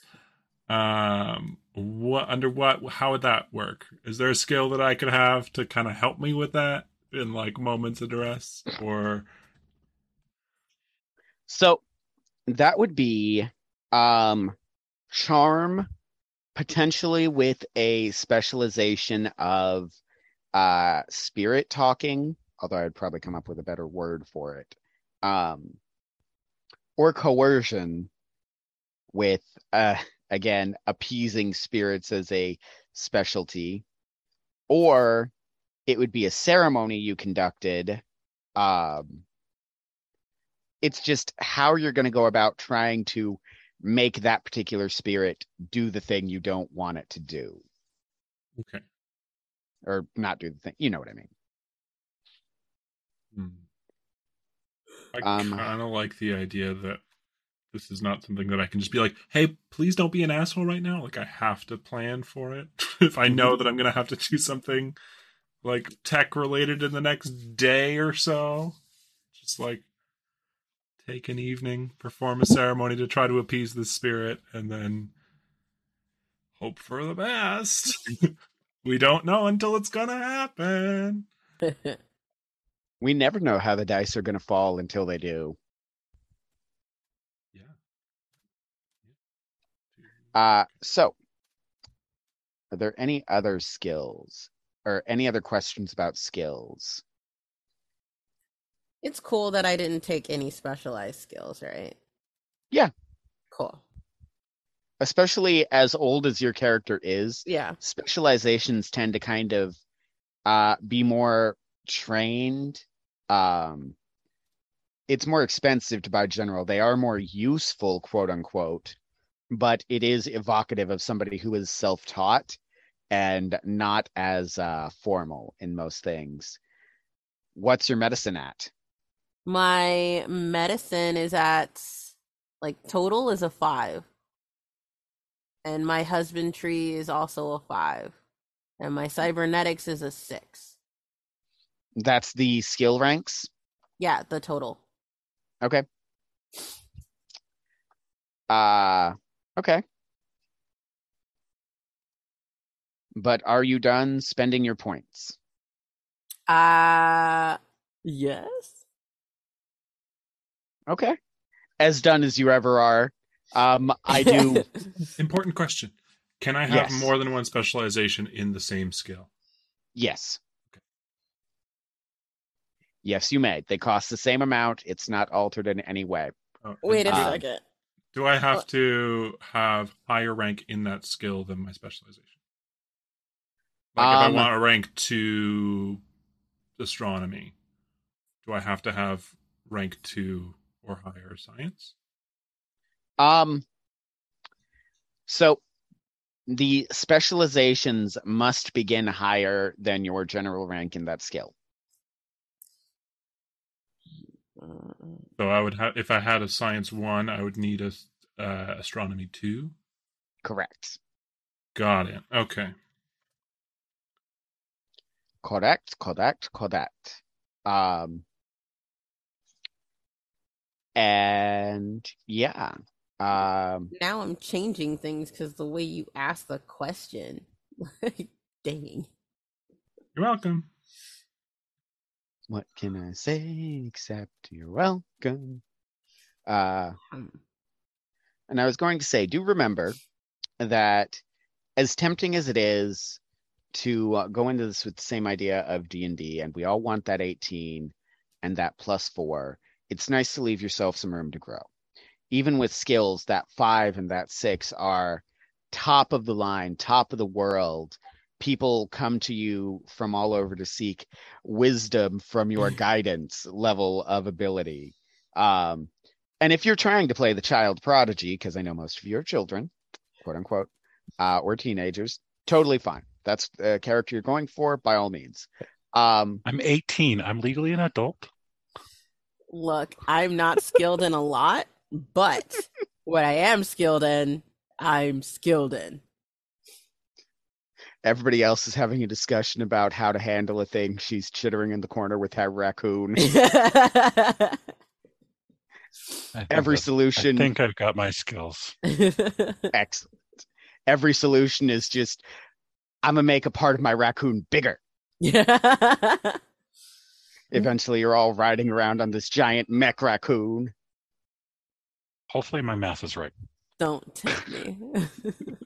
Um, if your math is right, don't worry. Uh, we'll make sure that your organs go to useful purposes because we're going to kill you. Um, so it's all going to be good. If my math is right, you're going to kill me. Okay, sorry. Yes, because I hate good math. I kid, I kid. I meant It- if your math has is go wrong, with we're my- going to kill you. It comes with my career as an accountant. I have to have good math skills. Oh, then yeah, they actually might kill you. Uh, no, no, I'm not going to fault anyone for a point or two missing. I'll look over your sheets and look over your math. If Oh, something then is here, Let me wrong, add a few more. that's why I said I will look over it. Um, uh, if you make a mistake, it's one thing, but if I look and see five, five, five, five, five, five, five, um, Oh, which no I have seen in another game, then I'm gonna have questions. Well, Uh, a five int, but no other fives. totally fine. No, just you make a mistake and a point or two. I don't care. We all make mistakes. I will ask you about it and we'll go from there. I got a four rank, and then I've got one, two, three, four, five different skills that are a three rank. oh, wait, the ranks? Yeah, my biggest rank is like a three. Oh, yes. I was talking about ranks, not your overall dice pools. Oh, yeah, no, no, no, no. So, yeah, Yeah. my biggest rank is like a three, not a six. We're good. Okay, yeah. Yeah, that's fine. Yeah, my total for computers is a nine. That's my highest. My total for Skill. medicine and cybernetics and husbandry are like six and then five. I have So- a seven in cybernetics, seven in knowledge. It looks total. like all of you have once again leaned back in your chairs. So that tells me that most of you are uh, finished with your skills. Am I right? Yes. Sort of. for the next two seconds. Yeah, and then until I find something I want to change. That's fine. Um, but it does mean that we can move on to our abilities. And this is the fun part. Well, I mean, this is all fun for me. Uh, but now I know at least one of you had already decided on Eagle's Insight. Um, That was me. yes. And that one's a wonderful one. I've played with it a bunch. It's great. Go for it. Um, but if anybody else has any questions, go ahead and ask them now. Uh, What page is the 172. cool? One Now- yeah. 172, or if you're in the PDF, it's like ah, plus some pages, 180 yes, on, I'm in the PDF. I'm working from the uh, physical book myself, so assume I'm talking about page numbers at the bottom. Yeah, Copy I assume. so when it comes to abilities when you pick your first one that has to be one from the related stats of your path um, you cannot pick path of um, you cannot pull a strength ability from a path that is uh, agility and spirit you cannot pick path of the fox and start with power of the bear Um, I mean, that's something Fox might try to do, but well, that's not how that works. Uh, so Man, Take it- calling me out and all. Yep. I mean, I could just easily have said Crow, but let's face it, Fox is a little more likely to try that than Crow. Um, so take a minute and go through. Um, if you have any questions, go ahead and ask me.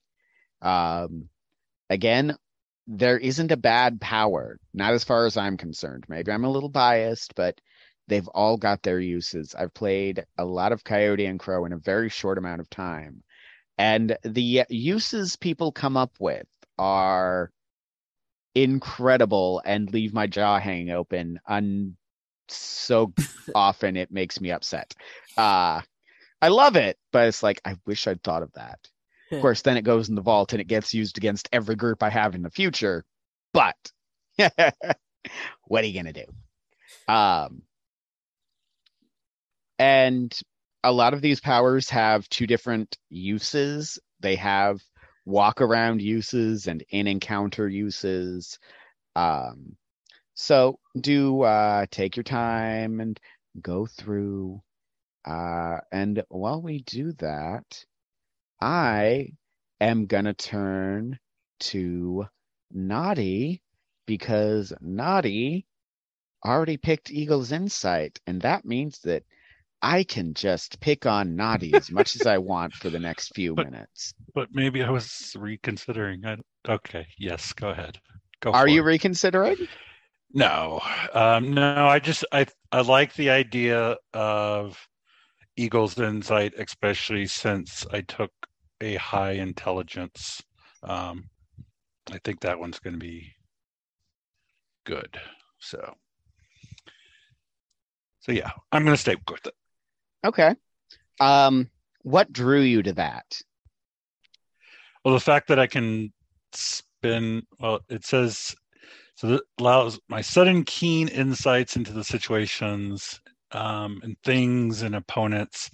Basically, I can use a point of, I can spin a point of mind, which um, my mind is 11, um, to substitute my intelligence for any other stat when making a skill check. So since I do have some lower stats, it's like hmm, substituting a five for a two sounds pretty good. That's harder to do with some than others. yeah, You can't really think- turn a. Uh, you can't really make a single attribute dependent character in this game. yeah,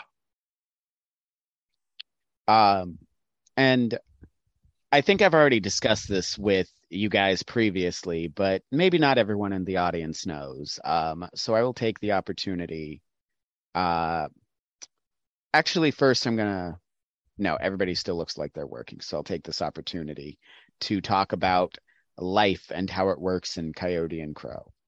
So you've got three life bars on your character sheet, essentially.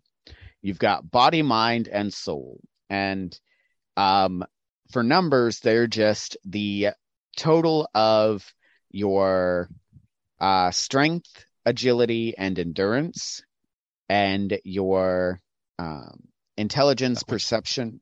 Say what? which is body for the first one that Yep. you mentioned. And then you've got your mind, which is intelligence, perception, and wisdom, and your soul for spirit, charisma, and will. And each of these, if any of them go to zero, you are considered unconscious. Uh, if any of them go below the toughness stat in that column, so endurance, wisdom, or will, if they go to the inverse of that, you are considered to be dying, which is a bad thing. Um, once again, Yeah. there are no dump stats in this game. That means that if your endurance is a three and your body goes to negative three, which is really easy to do, um, you're dying. Now, death is voluntary in this game. What that means is that with the rules as written, if you go to that negative three, you only die if you, the player, agree that your character can die. Uh, some story guides inevitably are going to say, oh no, if you go to three, you're dead in my game. Well, that's that's up to them, but that's not how I'm going to run it because we've been playing this game long enough to know, or at least role playing games long enough to know how narratively unsatisfying it is to just die randomly. Yeah, it's true to life, but it's boring. You know, you don't want to die because uh some you don't want to die because a bunch of bandits decided they wanted to ruck up on you for your candy, you know? It's it's not fun. That's all these arcs that you were hopefully building uh just cut short with and now we got storyline blue balls and nobody wants that. We need some Uh, plot armor, you know. Everybody has a Not little what I bit of thought plot you were armor. gonna say. Where is your mind? No, it's fine. It's you know I kept going with the blue balls metaphor. Bo was thinking about that sweet, sweet narrative release, just That's- building to You're that damn right I was. perfect That- that climax. Climax? Just you know, Um, I'm a big fan of uh story arcs. I am I'm not a too. fan of story climax. yeah. I'm a big fan of the uh you know long fulfilling story climaxes. Uh anyway, um before we get uh too far afield, um you also have the fortitude mechanic. What that means is that when you take a hit to body, because physical damage is by far the most common, uh, you have the option to convert some of that from your uh, soul. You can take if you're if you've got four body and you've got eight body damage coming at you, you can take and choose to take five from your soul so that you only take three body. And maybe it just leaves you with one soul left. And if something else pings your soul, you're going to die or be dying, be unconscious. Um, but it's an option. You also have the focus mechanic. Anytime you make a skill check, you can spend points of mind to up those dice. If you rolled your skill check and you come up with um, a bunch of sevens when your success number is an eight, then you can spend one point per one numeral to raise your seven from an eight and your other seven to an eight and your other seven to an eight. Um, and then that's three mind spent. But mental damage is pretty common too. So it's kind of a trade off. It represents your willpower, it represents your ability to, you know, pull through at the critical moments. And you can only do that for so long. We've all faced burnout. Um, now, what this does is it puts a little more agency in player hands. Um, the one thing you can't do with focus is you can't fix ones. And personally, when I play, I don't let you kick a 12.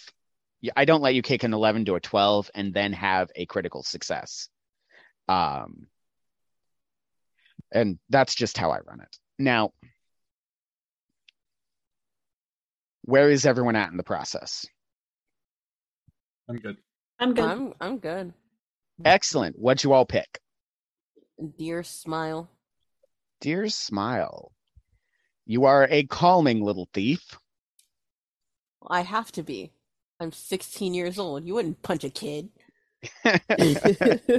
Very disarming, I think. Look at this face. These perfect dimples. You don't want to mess them up. What about you, Bo? Uh, I chose the mother's voice, um, which basically, Curious. yeah. No, go ahead. Explain it. Uh, well, mother's voice allows you to uh, tap into your. Uh, well, it's, there's a couple explanations for it, but basically, the idea behind it is that your ancestors are guiding you. That's how I'm going with it. Um, because there's a deep connection between my character and their grandmother uh, that has recently passed, and uh, you know, I want them to not be gone. No, I want that to be a, a thing that Mm. that allows them to kind of My more serious response is that's very sweet, and I'm glad, and I look forward to seeing that. My more cavalier response is I thought your name was Kichika, not Moana. listen. Okay, I haven't actually seen that movie, so it can't be an inspiration. It's all right. Um, There's one of Montanui. Prepare. Uh, you killed my father. Prepare to die. different movie, but still good. Still Ethan, good. what did you pick? Walk the Black. Ooh, I love Walk the Black. hmm This ability will allow me to travel in spirit form through the black. Uh, I guess a it allow me to traverse it and leave my physical body behind and uh, view things from the spirit perspective. The black is an interesting thing. it is the spirit world, kind of. Uh, within Coyote and Crow, they've done tests within the black. They've had people meet up in the black because some people said it was just a hallucination. Some people said it was instant and unique to each person who entered. But they have had people meet up in the black. They've had them exchange information. Um, but whatever it is, it doesn't seem to be the stereotypical spirit world. You can't always find spirits of the dead running around. You can find some other things running around, though, and it is worth noting that what's the danger of a door? You can always Walking let through some, it. Mm. Yeah. and a door once open can be moved through in both directions. Um, but I realized that I neglected to ask what Dear Smile does because I know, but the audience might not. Uh, hang on. So, Dear Smile lets me uh not get punched in the face. Um basically uh wait. Yeah. Wait. Uh I don't know how to explain it. Uh the way that I read it is that um I I can where is the thingy? I had it and then I didn't have it anymore. I'm sorry. It's okay. um now I'm just looking for it. Uh yeah, da, da, da, da. Are you looking for the ability itself? yeah, It says uh, calm a group. yeah. Calm a group. Where was that? There it is.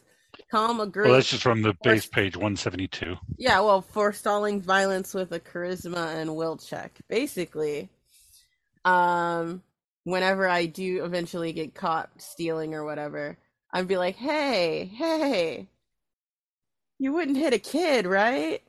I was like, "I don't know any better." Um, just like putting out those fires before they get increasingly more violent. Now, uh, Dear Smile doesn't face this a lot of the time, but it is considered a pretty big taboo in Cahokia to play with people's minds because some of these do offer a mind control. Calming isn't quite the same. Nobody's going to get as mad at that as with uh, certain other abilities.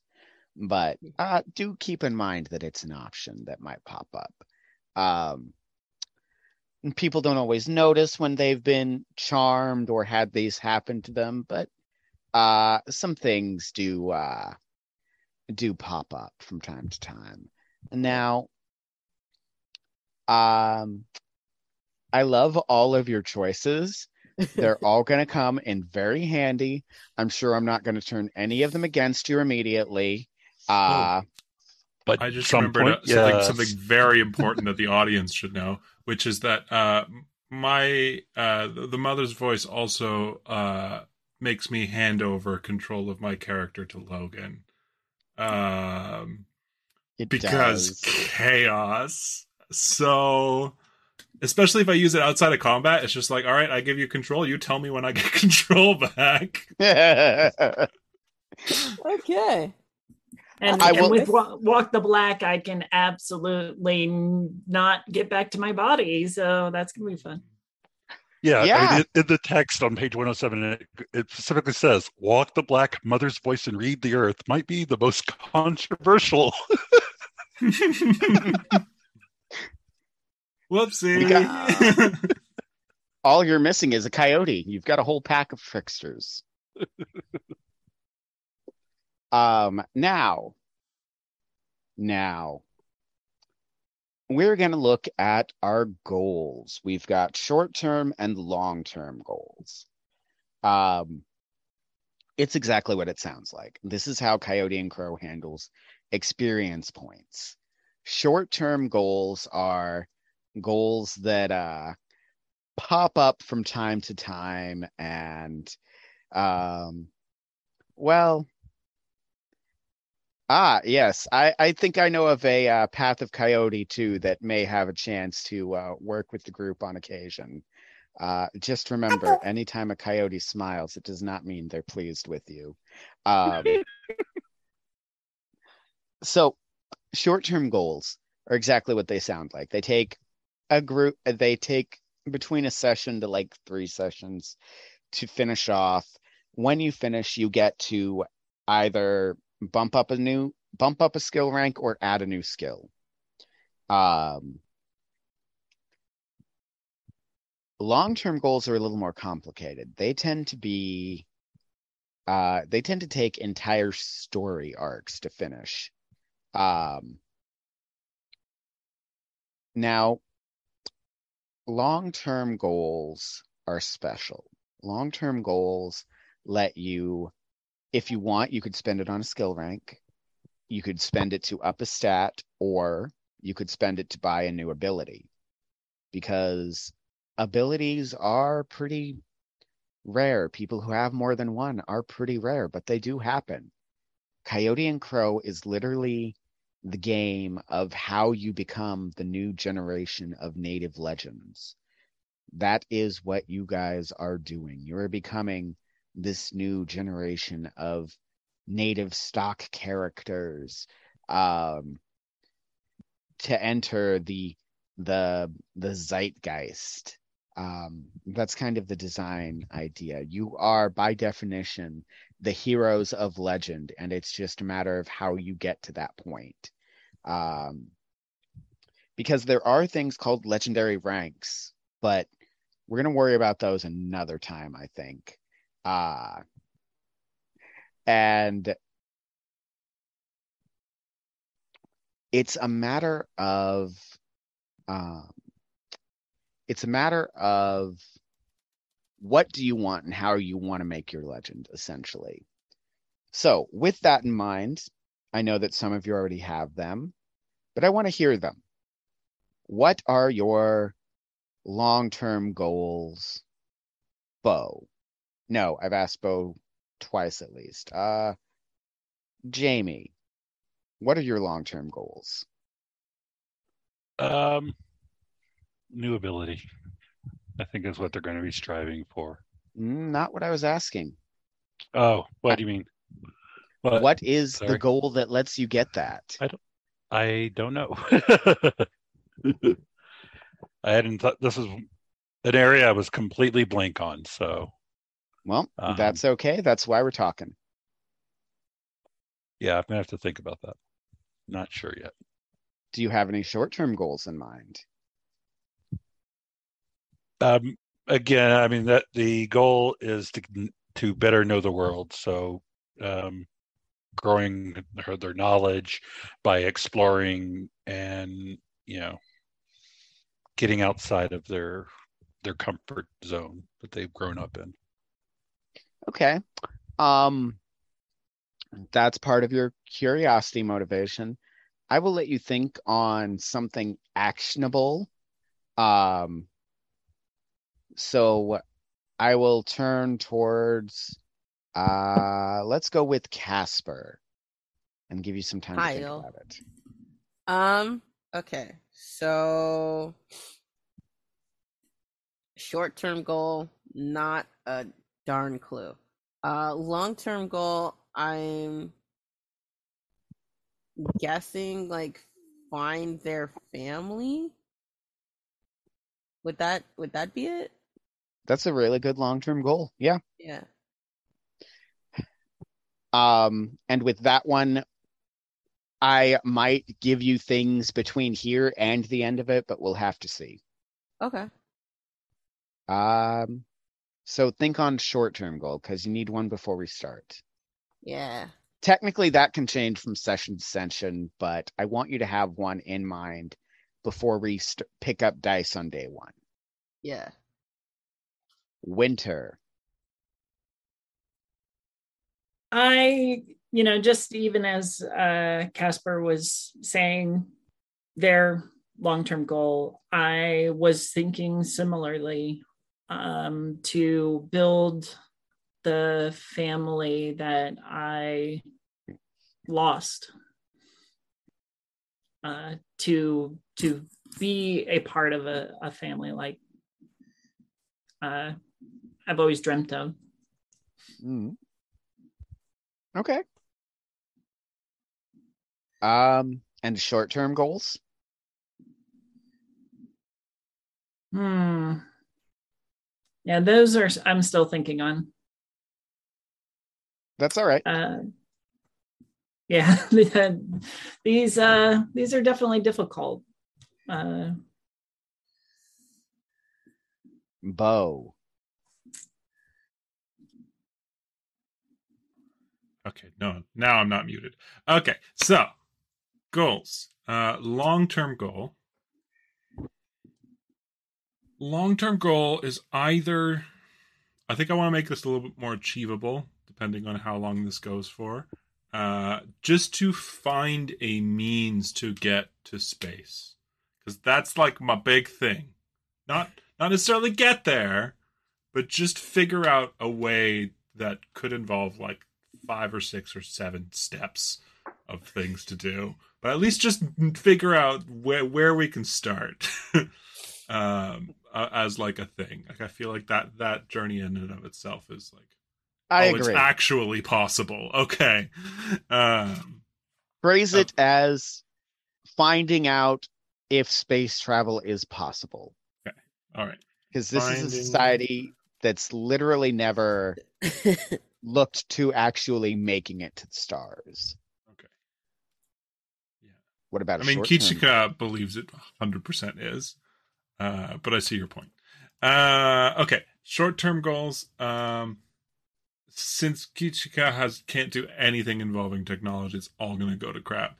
Um, they are going to try to find somebody who knows a little bit more about the spirit world to try to find a way there through.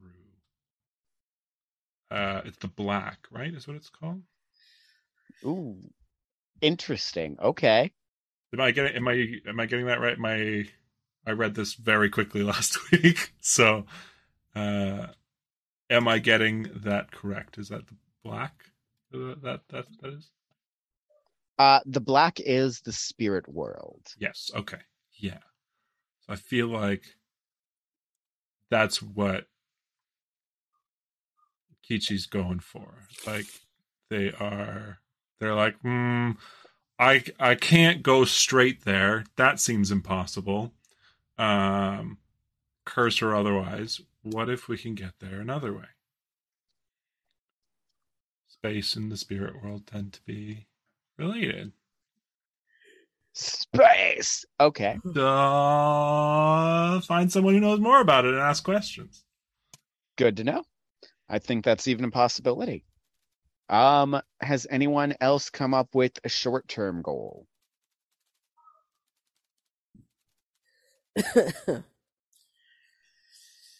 mm,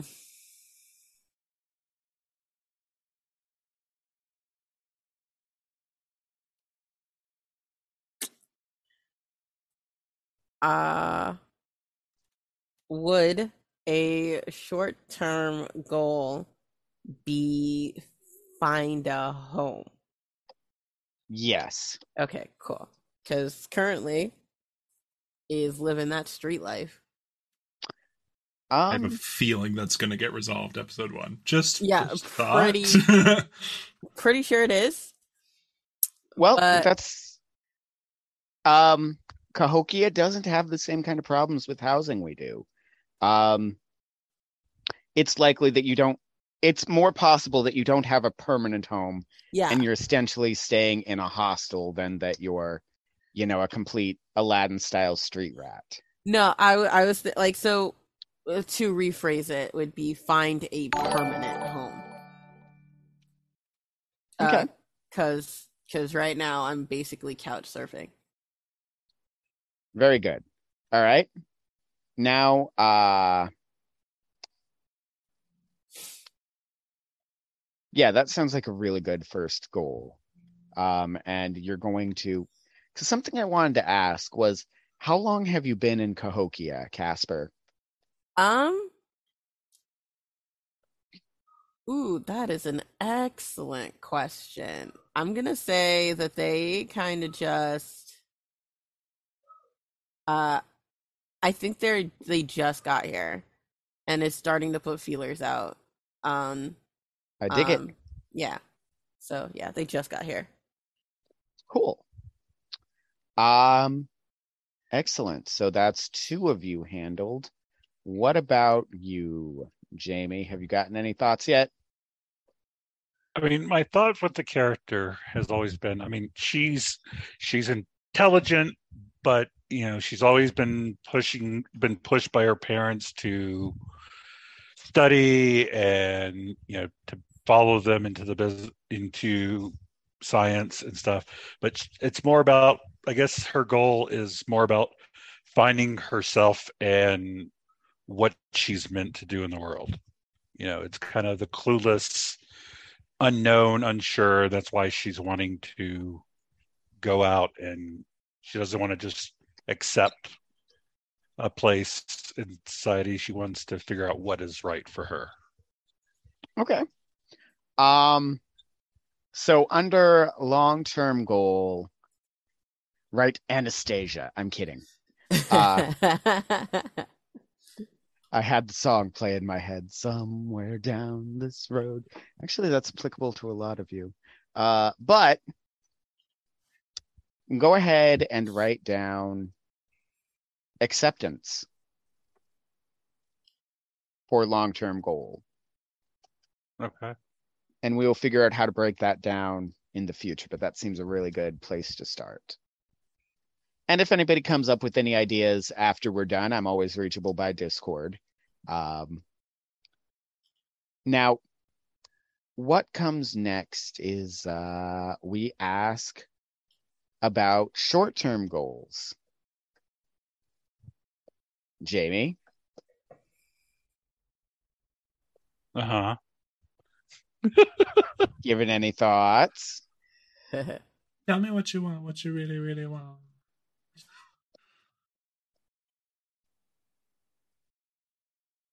Um, in the short term, something that works towards your long term goal might be um prove to your parents that you're on to something. that works that would definitely work right now yeah i mean because right now they are more of a burden and so you know Mhm. proving myself to them that would definitely work Now, uh, it's not even proving itself, proving it to your your parents. That's that's more of a long term goal. Um, The short term answer would be proving that you're on the right path to it. It would be like getting your first job. No, not even that. That would be um, getting your first paycheck as a creative when your parents want you to be a scientist. You know what I mean? okay yeah Sorry. No. Not like there was any personal uh, thing in there. No, not at all. um certainly not uh certain times one has rubbed one's parent anyway not the point uh so that seems like you're pretty squared away on that jamie so winter where you at I I decided to change my long term goal, okay um, and I I think that I'm going to lean heavily into the the feeling that she has or I have to account for my past mistakes, and I think my long term goal is finding forgiveness whether it's you know self forgiveness or you know earning my family's forgiveness uh you know reaching the end of my penance kind of thing. Okay. And through that or or to that end i'm going to try to um increase my reputation uh, and influence uh, I don't know how measurable that is, but in the in the town to because if I can if I can become renowned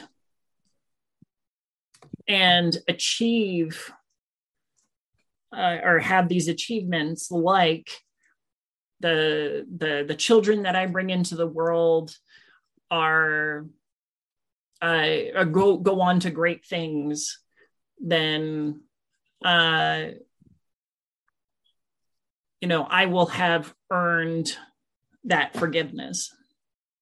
Sounds good. Sounds like a good start. So, with that, we've got our characters ready. They're good to go. Uh, they're all just about ready to start play, except for one thing they're all naked. Um, now, that's not even a No problem. problem with that. You're right. In Cahokia, there isn't even a societal taboo against nudity. Um, Twitch TOS though. well, yeah, I wasn't going to bring that up, but there's not going to be. Within Cahokia, it is perfectly fine if you choose to walk around in the buff. It's noted, but it's not even commented on. Um, some people might think it's class. It's not as classy. Some people have their own versions, but in general, there's not a societal taboo against nudity. It just never developed. Um, but we still need some gear. Now, none of you took finance as either gift or burden, unless I missed something, correct? Thought about it, but then we kept going, and so I was like, okay. Well, again, there's always the possibility that uh, you want to change things around, but I don't have enough points. I'm not. I'm not reversing that math. No, I'm not doing that. Exactly. Sorry, there was a raccoon stealing my dog food. So you know, fair. hey, Just- raccoon is You're the showing one who wanted the approval. raccoon. Exactly. Now, yeah. That means each of you has wealth rank four. So wealth is a little more free form in this game. Um, again, it's a different, it's complete different socioeconomic system. Uh, if you wanted to fit it into a box, it's uh, I'm not doing that right now. So it's it's just a different system. There are elements of capitalism. There's elements of other systems. Nobody is going to go hungry on the streets of Cahokia. Nobody is going to freeze to death on the streets of Cahokia. But other than that, you still do need money to live. Most people aren't just going to give their things away for free. They might barter, they might uh, trade for services, but they're not just going to hand it over for free. The dollar is the Nizi, N I Z I. Um, something that uh, Zizi wants, Nizi. Um, so, with that, each of you has the standard wealth rank of four. um, if you choose, we'll talk about how wealth works and buying things works another time. It's enough to know that you've all got wealth rank four, and that means that you can kind of pick anything um, in the inventory list that is cost rank three. You can do that pretty comfortably. Um, you don't have to make a skill check to get something at cost rank three if you've got a wealth rank four. If it's wealth rank four, you need a wealth check to get it. And if you fail that check, it goes down by one. But because this is the start and I don't want to spend a lot of time rolling, um, I will just say as you go through, because I don't think we're going to do all this on screen. Um, each of you can just have free and clear one item of wealth rank four. Um, and then if you want something higher than that, talk to me. We'll talk about a roll. And you can just have anything that's under your wealth rank as per the normal rules. Uh, but do remember, you can only carry around so much. Don't go overboard. I trust all of you not to like go crazy with it. Um, Junlo? So no wealth rank five item, huh? if you want a wealth rank five, talk to me and we'll set up a check. Or we could run the check right now, actually. Yeah, because I want a hacking rig, Okay. which You got your help dice handy? with his wealth rank five. Yep, it's on my phone. Go ahead and pull it out. Um, Is it assumed that we can basically carry anything? within reason. Okay. Weapons are not weapons are not it's kind of like the modern day America in that if you see somebody with a weapon on their hip, your first thought is probably not gonna be um, oh god, they're trying to kill people, but it is gonna like merit a, a second glance, maybe. Hmm. Uh, unless you're from Texas, in which case, oh yeah, of course he does. Uh, or Kansas, or a list of others. Um, Okay, I have my dice here now. cool. So I just don't know what I'm rolling. Um, make your check. And your success number is an eight. Let me know how many eights or above you get on the check and how many ones. And how many? What check am I running? You're running a wealth check, so that's roll four because everybody's standard wealth is four. Okay. So I'm rolling four dice then. Yes.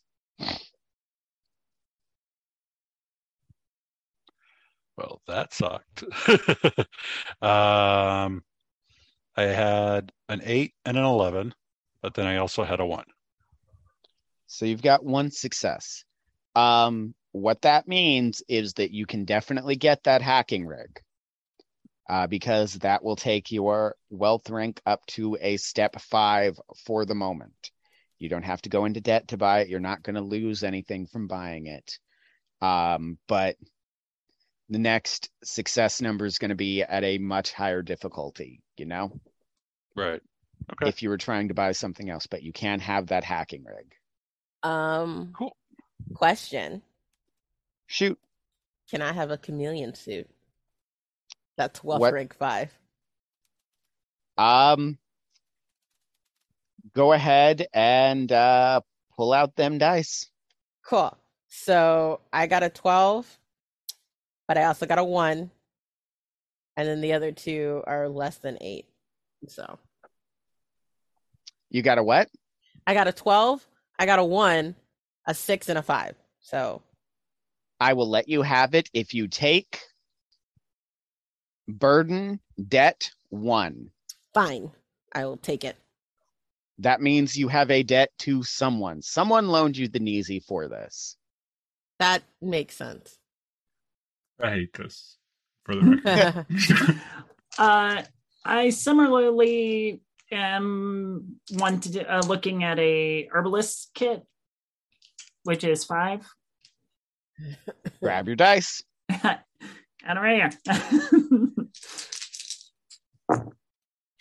Ooh. Uh, I've got an 11 and a 12. 11 No and a 12. No ones. With that, reroll your 12. Mhm. One. All right. So um you can go ahead and buy that. Um what that particular success means is that you bought it um you had a large windfall recently and you had just enough to get that without like straining finances or having to rebudget. Okay. Awesome. Thank you. How about you, Bo? Um, I mean, everybody's buying fun things. I want to buy fun things, except anything that's technological, I can't get because it's just gonna break. so, uh, so far I have a lot of non-tech related things. Um, that does enhanced, is en- is enhanced clothing uh considered tech? It is is considered tech, but it's less likely to break Okay, okay. because honestly, I'm probably just going to forget that that can break at some point. That's fair. Um. Okay. Um. Uh, let's go for let's buy some mind and expand some drugs, huh? That sounds fun. Okay. Um. All right. Go, uh, let's go class two, rank four. Roll them dice. Uh, give me four a quick second. Quick second. Go ahead. Uh, okay. Uh, how many dice am I rolling? I missed that part because I was reading. You're rolling dice. four. You need at least four successes on a uh, SN eight. Otherwise, you're going to have to take debt. So I have an eight, a twelve, a one, a seven. Eight, a twelve, a one, a seven. So you've got one success. That one cancels out that twelve. Um, what that means is that you don't really have enough to buy it without going into debt. Okay. So that would be burden debt one. And that's not necessarily monetary. Maybe some nice person bought it for you and you just owe them a favor. Mm-hmm. Mm-hmm. Okay. Fuck it for the story. Let's do it. Burden debt one. Awesome. I just Don't got finished going. I just got finished going. I hate this. That there's a debt, and uh, you know what? We're going for it. This better come in handy at some point. Me, who notoriously forgets about their consumables. Now go ahead and um, look through anything else that's at cost rank three or below. You can just afford outright. It's not that complicated. Um, something I want to hit as far as weapons are concerned, and actually society in general. Um, when it comes to items, the world of Cahokia figured out technology that's called GATS. What GATS are are um, GATS are essentially 3D printers that convert biological material to anything else. Uh, you put in some corn husks, they can break that down and print out common household items. You need a new cup, you don't have to go buy it, you can literally print it out. You break a plate, you can just go print a new plate. Um, so most things are pretty easy to come by these days, but specialized technology not available. Food can't be printed. Um, uh, valuables can't be printed. You can't print like diamonds. You can print things that are diamond hard, but not actual diamonds. But not sure why you'd want to print diamonds because diamonds have no inherent value here. Not really. Um, not beyond what any other bead might, at least. Uh, now, one thing that you'll notice if you're looking at the weapons is what are called Anicha weapons. And Anicha weapons are very special. They are um, weapons that have an edge one molecule wide. They are incredibly dangerous. They are incredibly deadly. They have to be carried in special holsters that are impossible to conceal because they're just so sharp. Um, your pocket knives will have a uh, a sheath this large because it's just it takes that big to keep it safely. So that's something to be aware of that exists in this world. Again, no gunpowder, no combustion. So your ranged weapons typically go off of magnetic slings, magnetic bows. Uh, however, most of you, most of these weapons are on cost rank four. Not all of them, but a lot. Um, but yeah, Anicha blades are not going to be uh, are not going to be kind of available to most of you for the most part. Now, since we are about oh 13 minutes from the end of our session zero and we've come more or less to the end of uh, the character creation process are there any more questions you have about the world the character creation process anything else that you're worried about anything um, that you're curious about Not really. I'm excited to play ZZ though. i'm glad Definitely excited and looking forward to playing. I'm excited to see what this group does, especially with the story that I've got going. Um, which is actually something I can do. Uh, just the lead in to it. Um, we're not going to actually play. We're not going to pick up dice. I'm just going to give you the introduction, and you're going to tell me how you get involved. Um, so Cahokia values its comedians as healers. The very best no longer perform in comedy clubs. They no longer perform in um, venues for the most part. They only perform in hospitals because laughter is a form of medicine. Now, there is a prominent comedian named Ishja. Ishja has been a very, very famous comedian for the last 10 years. Um, everyone in Cahokia pretty much knows his name. He is equivalent to the George Carlin of his time. He is very good. Everyone knows him. He has given money to various causes. He is funding the hostel in which Zizi is staying, among many, many others. Um, but he's also been accused of a murder. Now, the details haven't really trickled out to the general public. In fact, the only thing that has is that the constables have a body and that at least one lieutenant is suggesting that Ishja is the one who did it. The evidence isn't out to the public. The Sugyata haven't gotten involved. It's only been 24 hours since the body was discovered. Each of you, for your own reasons, will either be summoned to or volunteer to help Ishja.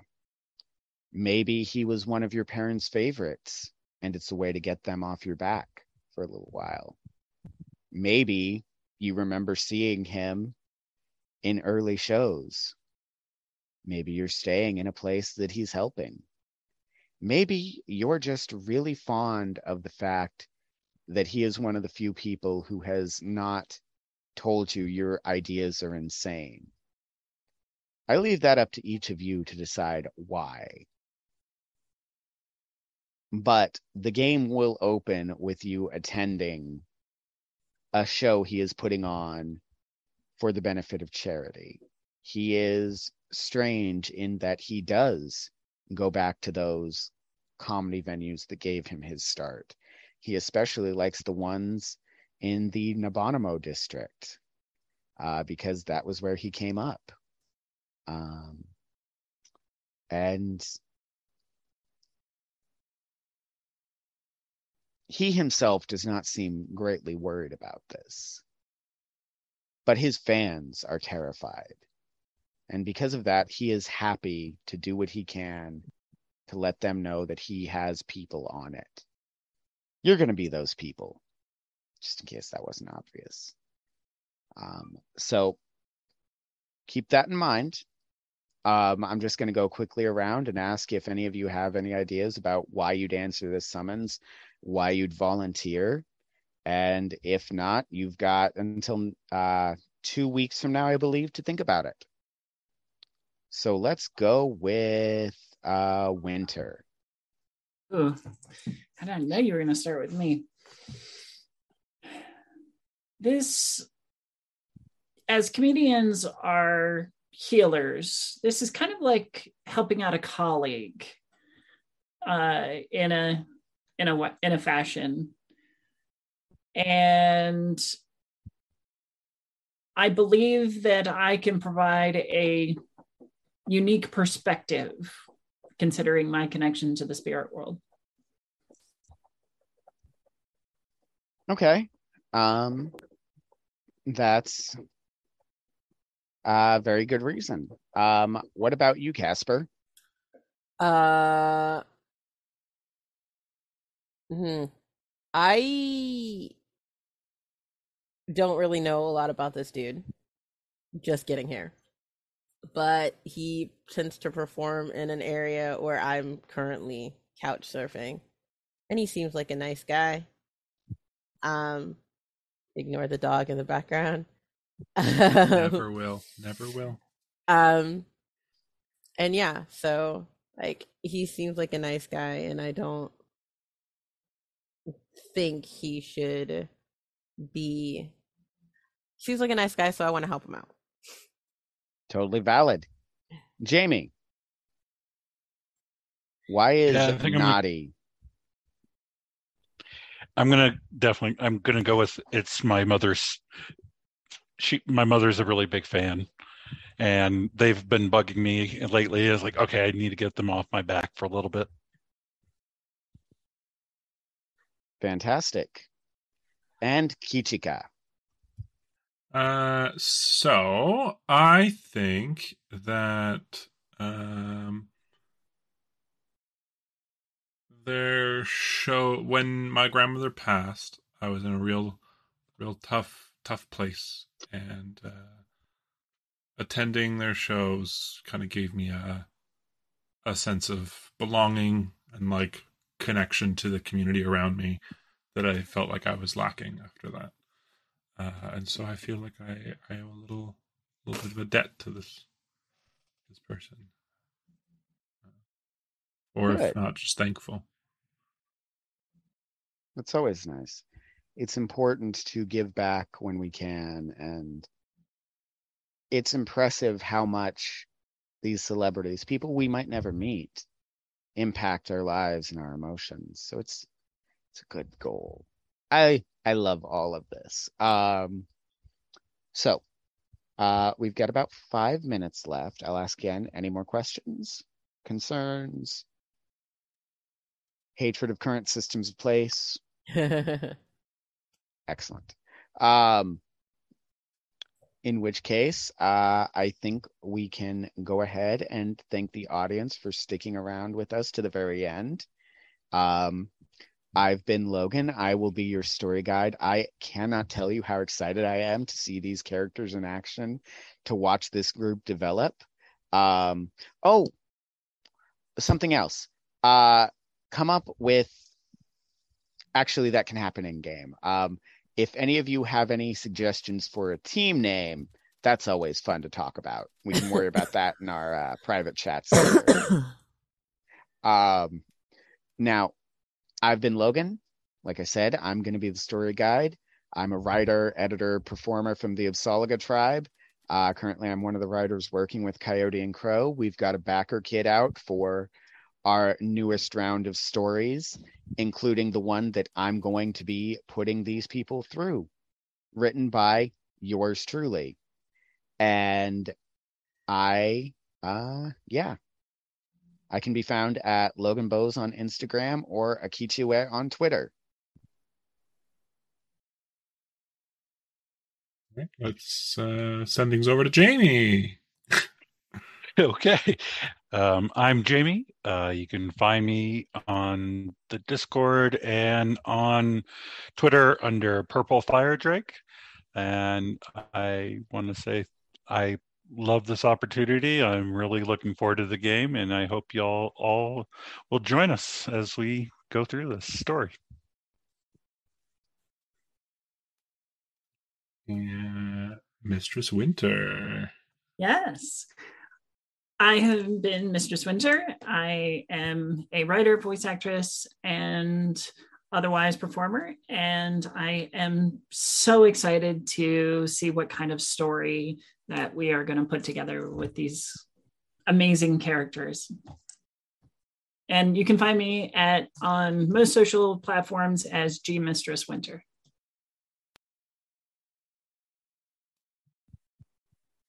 Casper. Casper. Uh, yeah. Okay. So, hi, I'm Casper. Um, I am a writer, among other things, and uh, you can find me at wolfgirl2525 on everything.